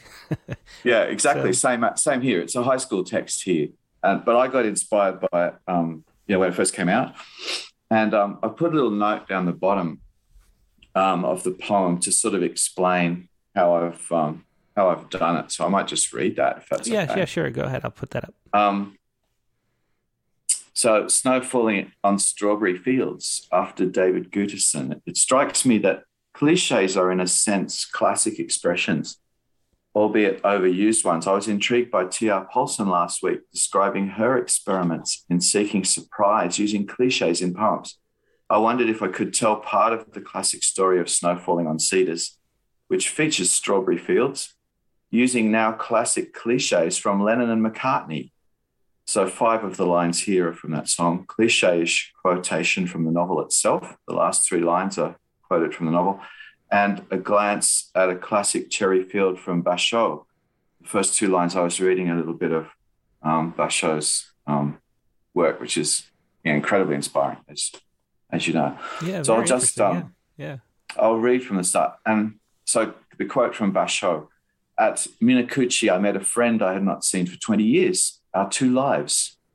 Between them has lived this blossoming cherry. And let me take you down because I'm going to strawberry fields. Nothing is real and nothing to get hung about, said Lennon and McCartney. At the trial, I met you after, after years. Between our two lives, many strawberry seasons. You let me take you down to play in the old cedar tree, the tryst, the first kiss, yet not the ring. The squall, tragedy, reporting at court, strawberry fields for sale, witnesses misunderstanding all they saw. It's getting hard to be someone here, but you know, I know when it's a dream. We bend our egos, alone, we are nothing at all. Dust in a strong wind. Oh, very cool. Those playing with cliches. Yeah, yeah. Those, Hmm. That's great. Snow falls on strawberry fields. When was that was book? in- Yeah. What's that? Uh, uh, sorry? Uh, when was the book written? Do you do you know? Uh, 19, uh, early 90s, 1994, I think. yeah, because I was 94, thinking I read it in high school, but it doesn't seem that Yeah. old. So I was wondering if I was wrong. But yeah, that, have very been recent barely in time. Yeah. And I was just intrigued by the, the Strawberry Fields um, Forever story. It almost kind of fits, you know, there's kind of like these two links and and both of, both of those things, it's like the, the Beatles become cliche in a way, and yet the cliches are, are incredibly powerful. You know, Mhm. it's kind of like anything that's over overdone becomes a cliche, but in a good way. Yeah, yeah. I mean, every So- cliche was once a great metaphor.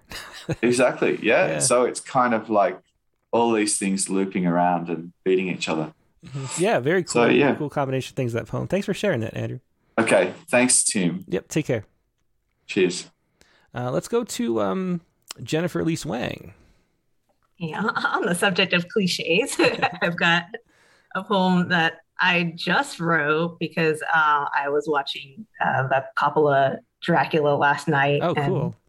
um, being a fan of vampire fiction, I was kind of just thinking about how my uh, my love of vampires and vampire fiction has sort of shifted as I've gotten older, and uh, my thoughts about Dracula. So, yeah, here's my my piece Am I a bad goth for not liking Dracula?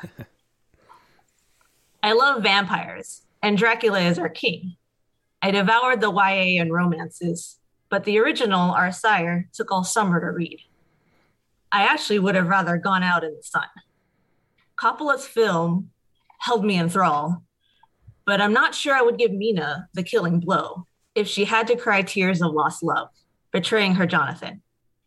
Gary Oldman is handsome, but I'm more a Keanu fan these days. Did my feminism break the vampire's curse as I think about consent, abuse, xenophobia, and slut shaming? You can't cover problems and pain with black velvet, red silk, powder, and lace. I still like Bela Lugosi though. Yeah, very interesting. Yeah, good thoughts on that. I'm, am I a bad goth girl for not liking Dracula? Uh, thanks for sharing that, Jen. Yeah, thank you. Yep, take care. Let's try uh, Kimberly. There we go. Oh, there you go. Great. I'm glad we got you. Hey, good to see you. Sorry. That yeah, was no, really hard. no problem at all. Um, so, what do you have that you'd like to share? I wanted to read a poem that I wrote um, titled The Life Cycle of Litotes. Okay. And did you send that? Oh, here it is. I hear it right here. Yeah. Um, you know, I, it was interesting how um, a, a lot of the poetry that we were listening to today were about transitive verbs and this and that. And so I thought this might kind of fit in because the litotes is a is a kind of a strange concept. And I wanted to read the definition of it before I read the poem. Okay, um, just to know, we uh, I couldn't open the file. It was said it wouldn't open for me, so uh, we'll just have to listen. But that's fine. Oh dear. Okay, well, litotes is an ironic understatement in which an affirmative is expressed by the negative of its contrary. For example, you won't be sorry, meaning you'll be glad. The life cycle of litotes. In utero, it is quiet I am innocent, growing a millimeter per day. I am not opposed to help. I am parasitic. I won't be sorry until I am born. In childhood, I want more. It doesn't taste that bad. I am unbrainwashed. Look for me when I get lost in a crowd. During adolescence, I have more. I eat more. I lie. Listen to me. I am not untrustworthy. I begin to conform and doubt myself. Finally, adulthood. I've had enough. Never forget, I am a shoplifting drug addict, a well kept secret. Do not underestimate me. End quote. Yeah, beautiful. Thanks so much for sharing that, Kimberly. Thank you. It was Kimberly McNeil with um, Litotes. Thanks for thanks, Kimberly. Have, take care. Thanks. Okay, and now um, let's see. So I still don't have any audio from from Potter. Sorry, Potter. Let's go to Bev. Bev Wendell Leatherstone. Good morning. Hey, Bev. How you doing today? Great. That was a great interview. I love that. Yeah, yeah. I just loved it. I mean, it's just so, there's so many amazing poets in the world. Like I had no idea until she submitted a poem for the poetry prize, and it was one of the finalists. I had no idea anything about her writing, and she's great. Um, so what is it that you'd like to share today? Yeah, fabulous. So my my response today is to the prompt, mm-hmm. and I've been trying trying out that form pantoum, ah, and mm-hmm. tried to expand it a little bit so that it's not so stilted. And uh, and I'm also curious about next week's demi demi sonnet. That sounds great. Yeah, it's gonna be fun. So. so mine mine today uh, is about Alice in Wonderland and Through the Looking Glass. Mm-hmm. Alice in her white pinafore Portraying Alice, I leapt from my school stage to follow with curiosity the white rabbit with my cat Dinah we swept off the page to burrow deeply into our insatiable habit. After following that curious white rabbit to a caterpillar who on a hookah toked, we burrowed deeper to feed our habit, while through tree foliage a cat's smile poked. Where a caterpillar on a hookah toked, Alice was asked if she's 10 feet tall. Was it all a dream or some dope joke? Just eat me and return to someone small. The airplanes asked if Alice is 10 feet tall. They urged her, feed her head, become a sage.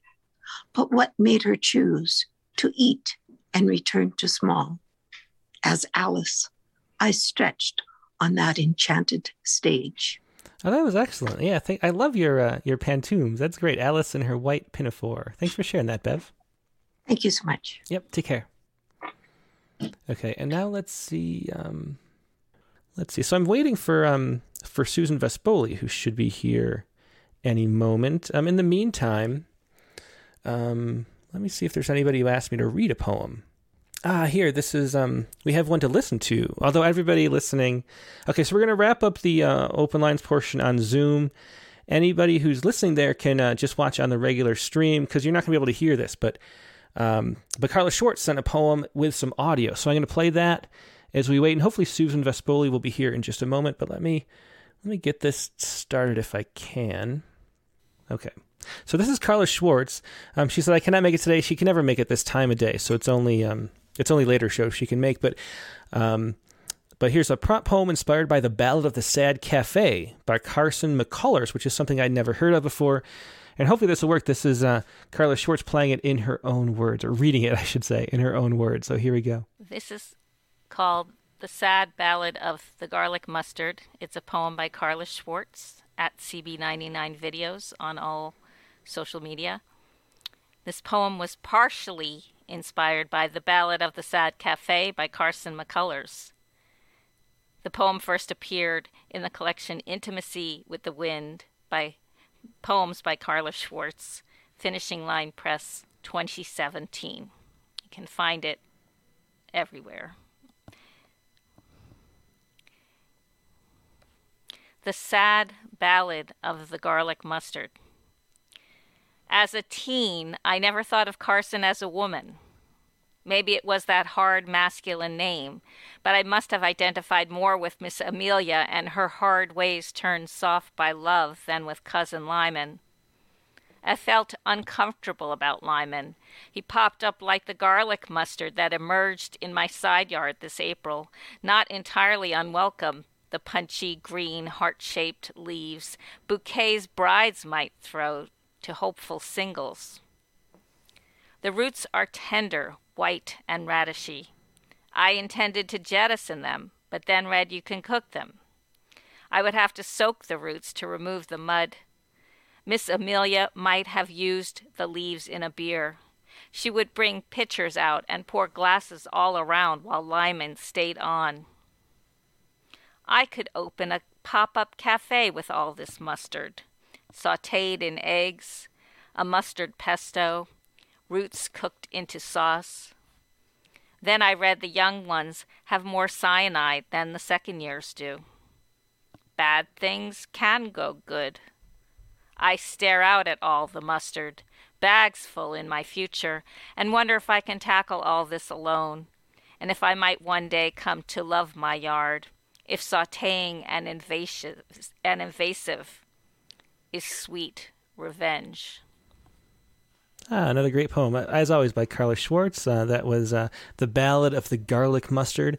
And I'm going to have to check out that book, The Ballad of the Sad Cafe by Carson McCullers. Never heard that before. Um, um, yeah, that was Carla Schwartz at CB99 Videos if you want to find more um, of her work. Let me see if. Um, so I think maybe the Susan that's here is the is Susan Vespoli, but I think maybe she can't connect. So maybe there's a problem with that. Um, oh no, Susan Vespoli is here. Here we go. Hey, Susan. Hi. Yeah, there you go. I am. Thanks. Yeah, good to see you. Thanks for joining today. Thank you for asking. yeah, here you go. So, um, yeah, so we have another poem, an update um, um, on your son's situation as part of the inspiration. But then, of course, the the the problem with homelessness in our country is just a huge problem that never goes away, and there's always more to talk about it. Um, do you want to explain what inspired this poem and that's going to be coming up on Tuesday, and um, and what it's all about?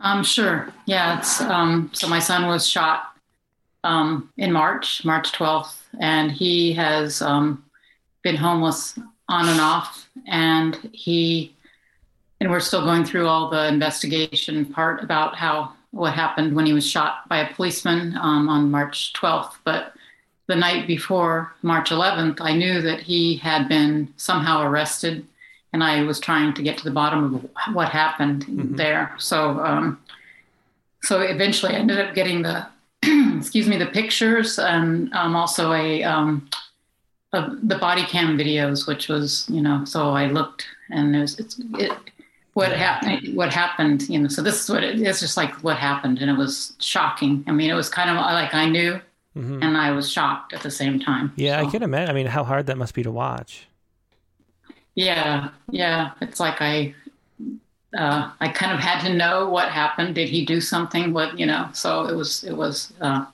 little nightmarish yes mm-hmm.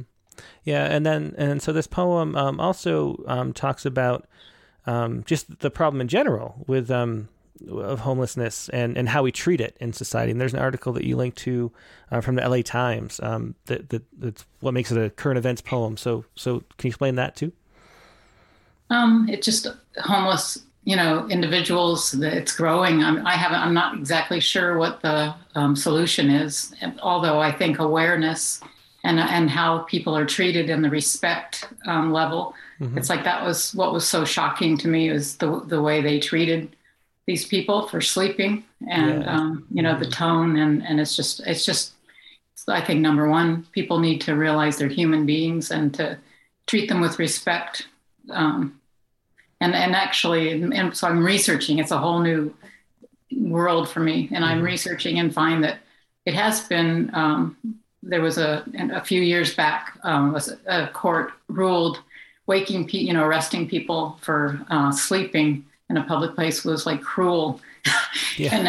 and, and and what good does that do? And then there's also articles I read saying that the you know when they're arrested, um, it just makes their their plight worse and worse and worse. You know, mm. like it doesn't help. It doesn't help. I don't know. So I mean, for me, just like that's not the answer. You know, yeah, so. yeah. I mean, it, it, there's you know health issues. You know, mental health and and you know in general, and we just treat it like a like a criminal problem, whether it's with drug addiction or or mental illness. Um, you know, people need rehab, and they need health care. They don't need uh, go to jail and compound all your problems with fines and and you know all sorts of stuff. Right, right, and the and the and the tree. I mean, it's just the the um, to see the interaction between the police officer, which is totally acceptable in in our in our mm-hmm. you know in our world it seems because um, I tried to, you know, I'm like so horrified, and my there's a lawyer pursuing the other investigation, but it's just kind of like this is what happens. Mm-hmm. So it's just like, you know, I can't believe this is what happens. Yeah, so. and and just looking through um to to have a a stock photo to go with a poem just for social media on Tuesday when it comes out. I just went to the stock photo place and typed in homelessness, and just you know how many photographs and how I don't know, like people just going out and taking photos of it for stock photograph. I mean, it, just there's something weird about it that just is wrong, you know, on every level. Um, but anyway, this is a beautiful poem. What, what you did with this? Um, Twenty photos, um, just heartbreaking and beautiful too. Twenty photos from police records of his last night alive. Why don't you go ahead and read that? Okay, thanks. Um, 20 photos from police records of his last night alive. And then there's a quote from the National Coalition for the Homeless. The criminal, criminalization of homelessness makes the struggle to stay, to survive on the streets even more difficult. And so here's the poem The sadness lands at night, a heavy bird standing above your ribs, the weight of its body dropping down through its legs and into your core, making it hard to breathe. Sadness leans against the interior of a tunnel along an underpass you suddenly recognize as the I 17 at Thunderbird, only a couple miles from your house. A black backpack with orange straps, a knit blanket, big gulp cups, a cardboard box, and a pink plastic crate. Graffiti that has sprayed the cement into a cloud. Photos 15, 16, and 17, your son's face. The 18th, his back, head hung to chest in resignation, a hoodie, wrists clasped in handcuffs, his left palm and fingers circling his right thumb, like his hands are comforting each other. Walk off the sadness. Spot a hawk perched on your rooftop AC unit, where a little bird dives and screams at the hawk who just sits there, like patriarchy, like an American eagle, possibly the one on a dollar bill, until it squawks once, then lifts into the air, the small bird in its talons. Yeah, thanks so much for sharing that, Susan. A beautiful and heartbreaking poem. Um, that that image at the end, especially twenty photos from police records of his last night alive. Thanks for sharing that and for joining us. Thank you. Yep. Take care. Thanks for giving voice. Of course. That was Susan Vespoli once again. And if you want to learn more about that story, um, you can find her. Um, Rattlecast was about about a month ago. I think it was March 26th or so. So that would have been like episode 135 ish. Um, yeah, so a whole book of poems about Adam. Um, and now, really quick, let let me do um, our poem. So, so this was my prompt poem, and and I'm gonna I reversed my New Year's resolution, if you remember, was to take poetry seriously and not just write quick poems um, right before the the Rattlecast. But I found out that if I allow myself not to write a poem, then I won't.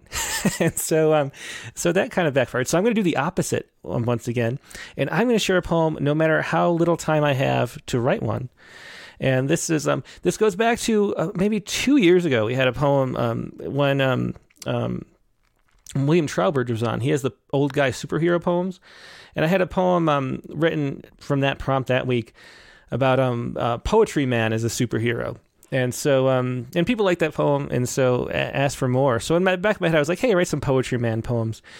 So um, here is Poetry Man, the superhero. Poetry Man picks up the portable Chekhov, and um, oops, let me see. So this is uh this is the prompt poem for this week. I have the portable Chekhov right here as well. Poetry Man picks up the portable Chekhov, and already his mind's eye is buzzing at the thought of it. Anton in his wool trousers, somehow heftable, broad arms buckled around folded knees, an ergonomic handle sprouting from his back. Would he be alert in the posture of a briefcase, head out like a hood ornament? How much would he weigh? A tall man for his day, over six feet, but made portable by the magic of poetry. Ah, poetry. But this is prose, and Poetry Man tingles at the thought of all that space. He opens the table of contents to find the shortest of shorts, but every list is a list poem, and every string of words is a gem. A calamity at the mill, Sergeant Prishibeyev, the chameleon daydreams heartache. An encounter with a letter, the kiss, Anna on the neck, and in the ca- in the cart at home, the man in a shell gooseberries about love.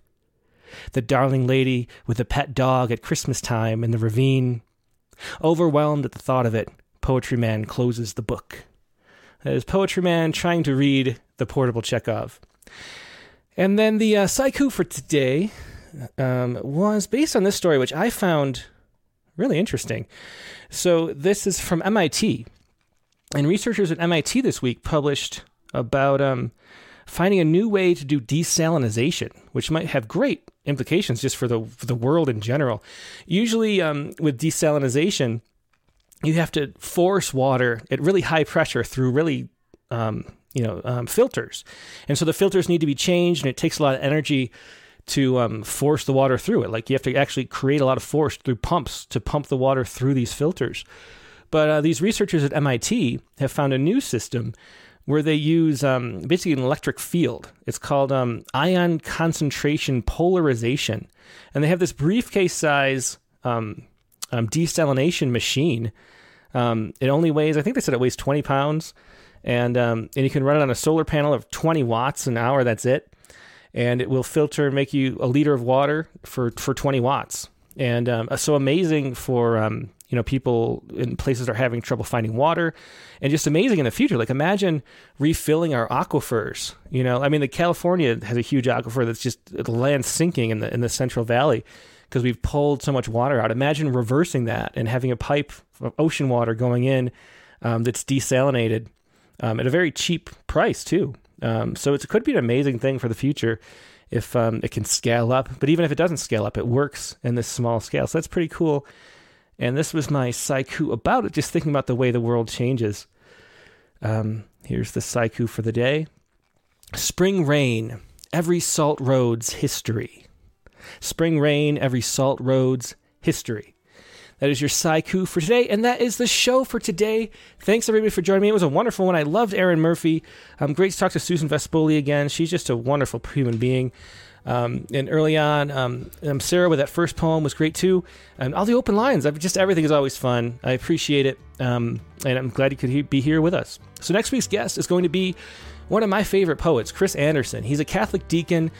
His most recent book is Light When It Comes. He has two books. It's one of the last books I blurbed. Um, the, the next thing always belongs. Um, and he's just a wonderful poet. Um, he's retired from teaching and, and, taking more time to write now. And um, he has a great newsletter every Sunday, too. Um, but his most recent book is The Light, Light When It Comes. That is Chris Anderson for Rattlecast number 143. And as we mentioned, the, the prompt, I guess I should put that on the screen before we go. The prompt was to um, write a demi sonnet. And so, of course, we talked all about demi sonnets all episode. So that is your prompt for this week. Write a demi sonnet. And then we'll be joining with uh, Chris Anderson, this week's guest on the Rattlecast coming up 143 Sunday, May 8th, the regular time, noon Eastern, 9 a.m. Pacific. Hope to see you then. Hope you have a great week in the meantime, and I will talk to you soon. Goodbye.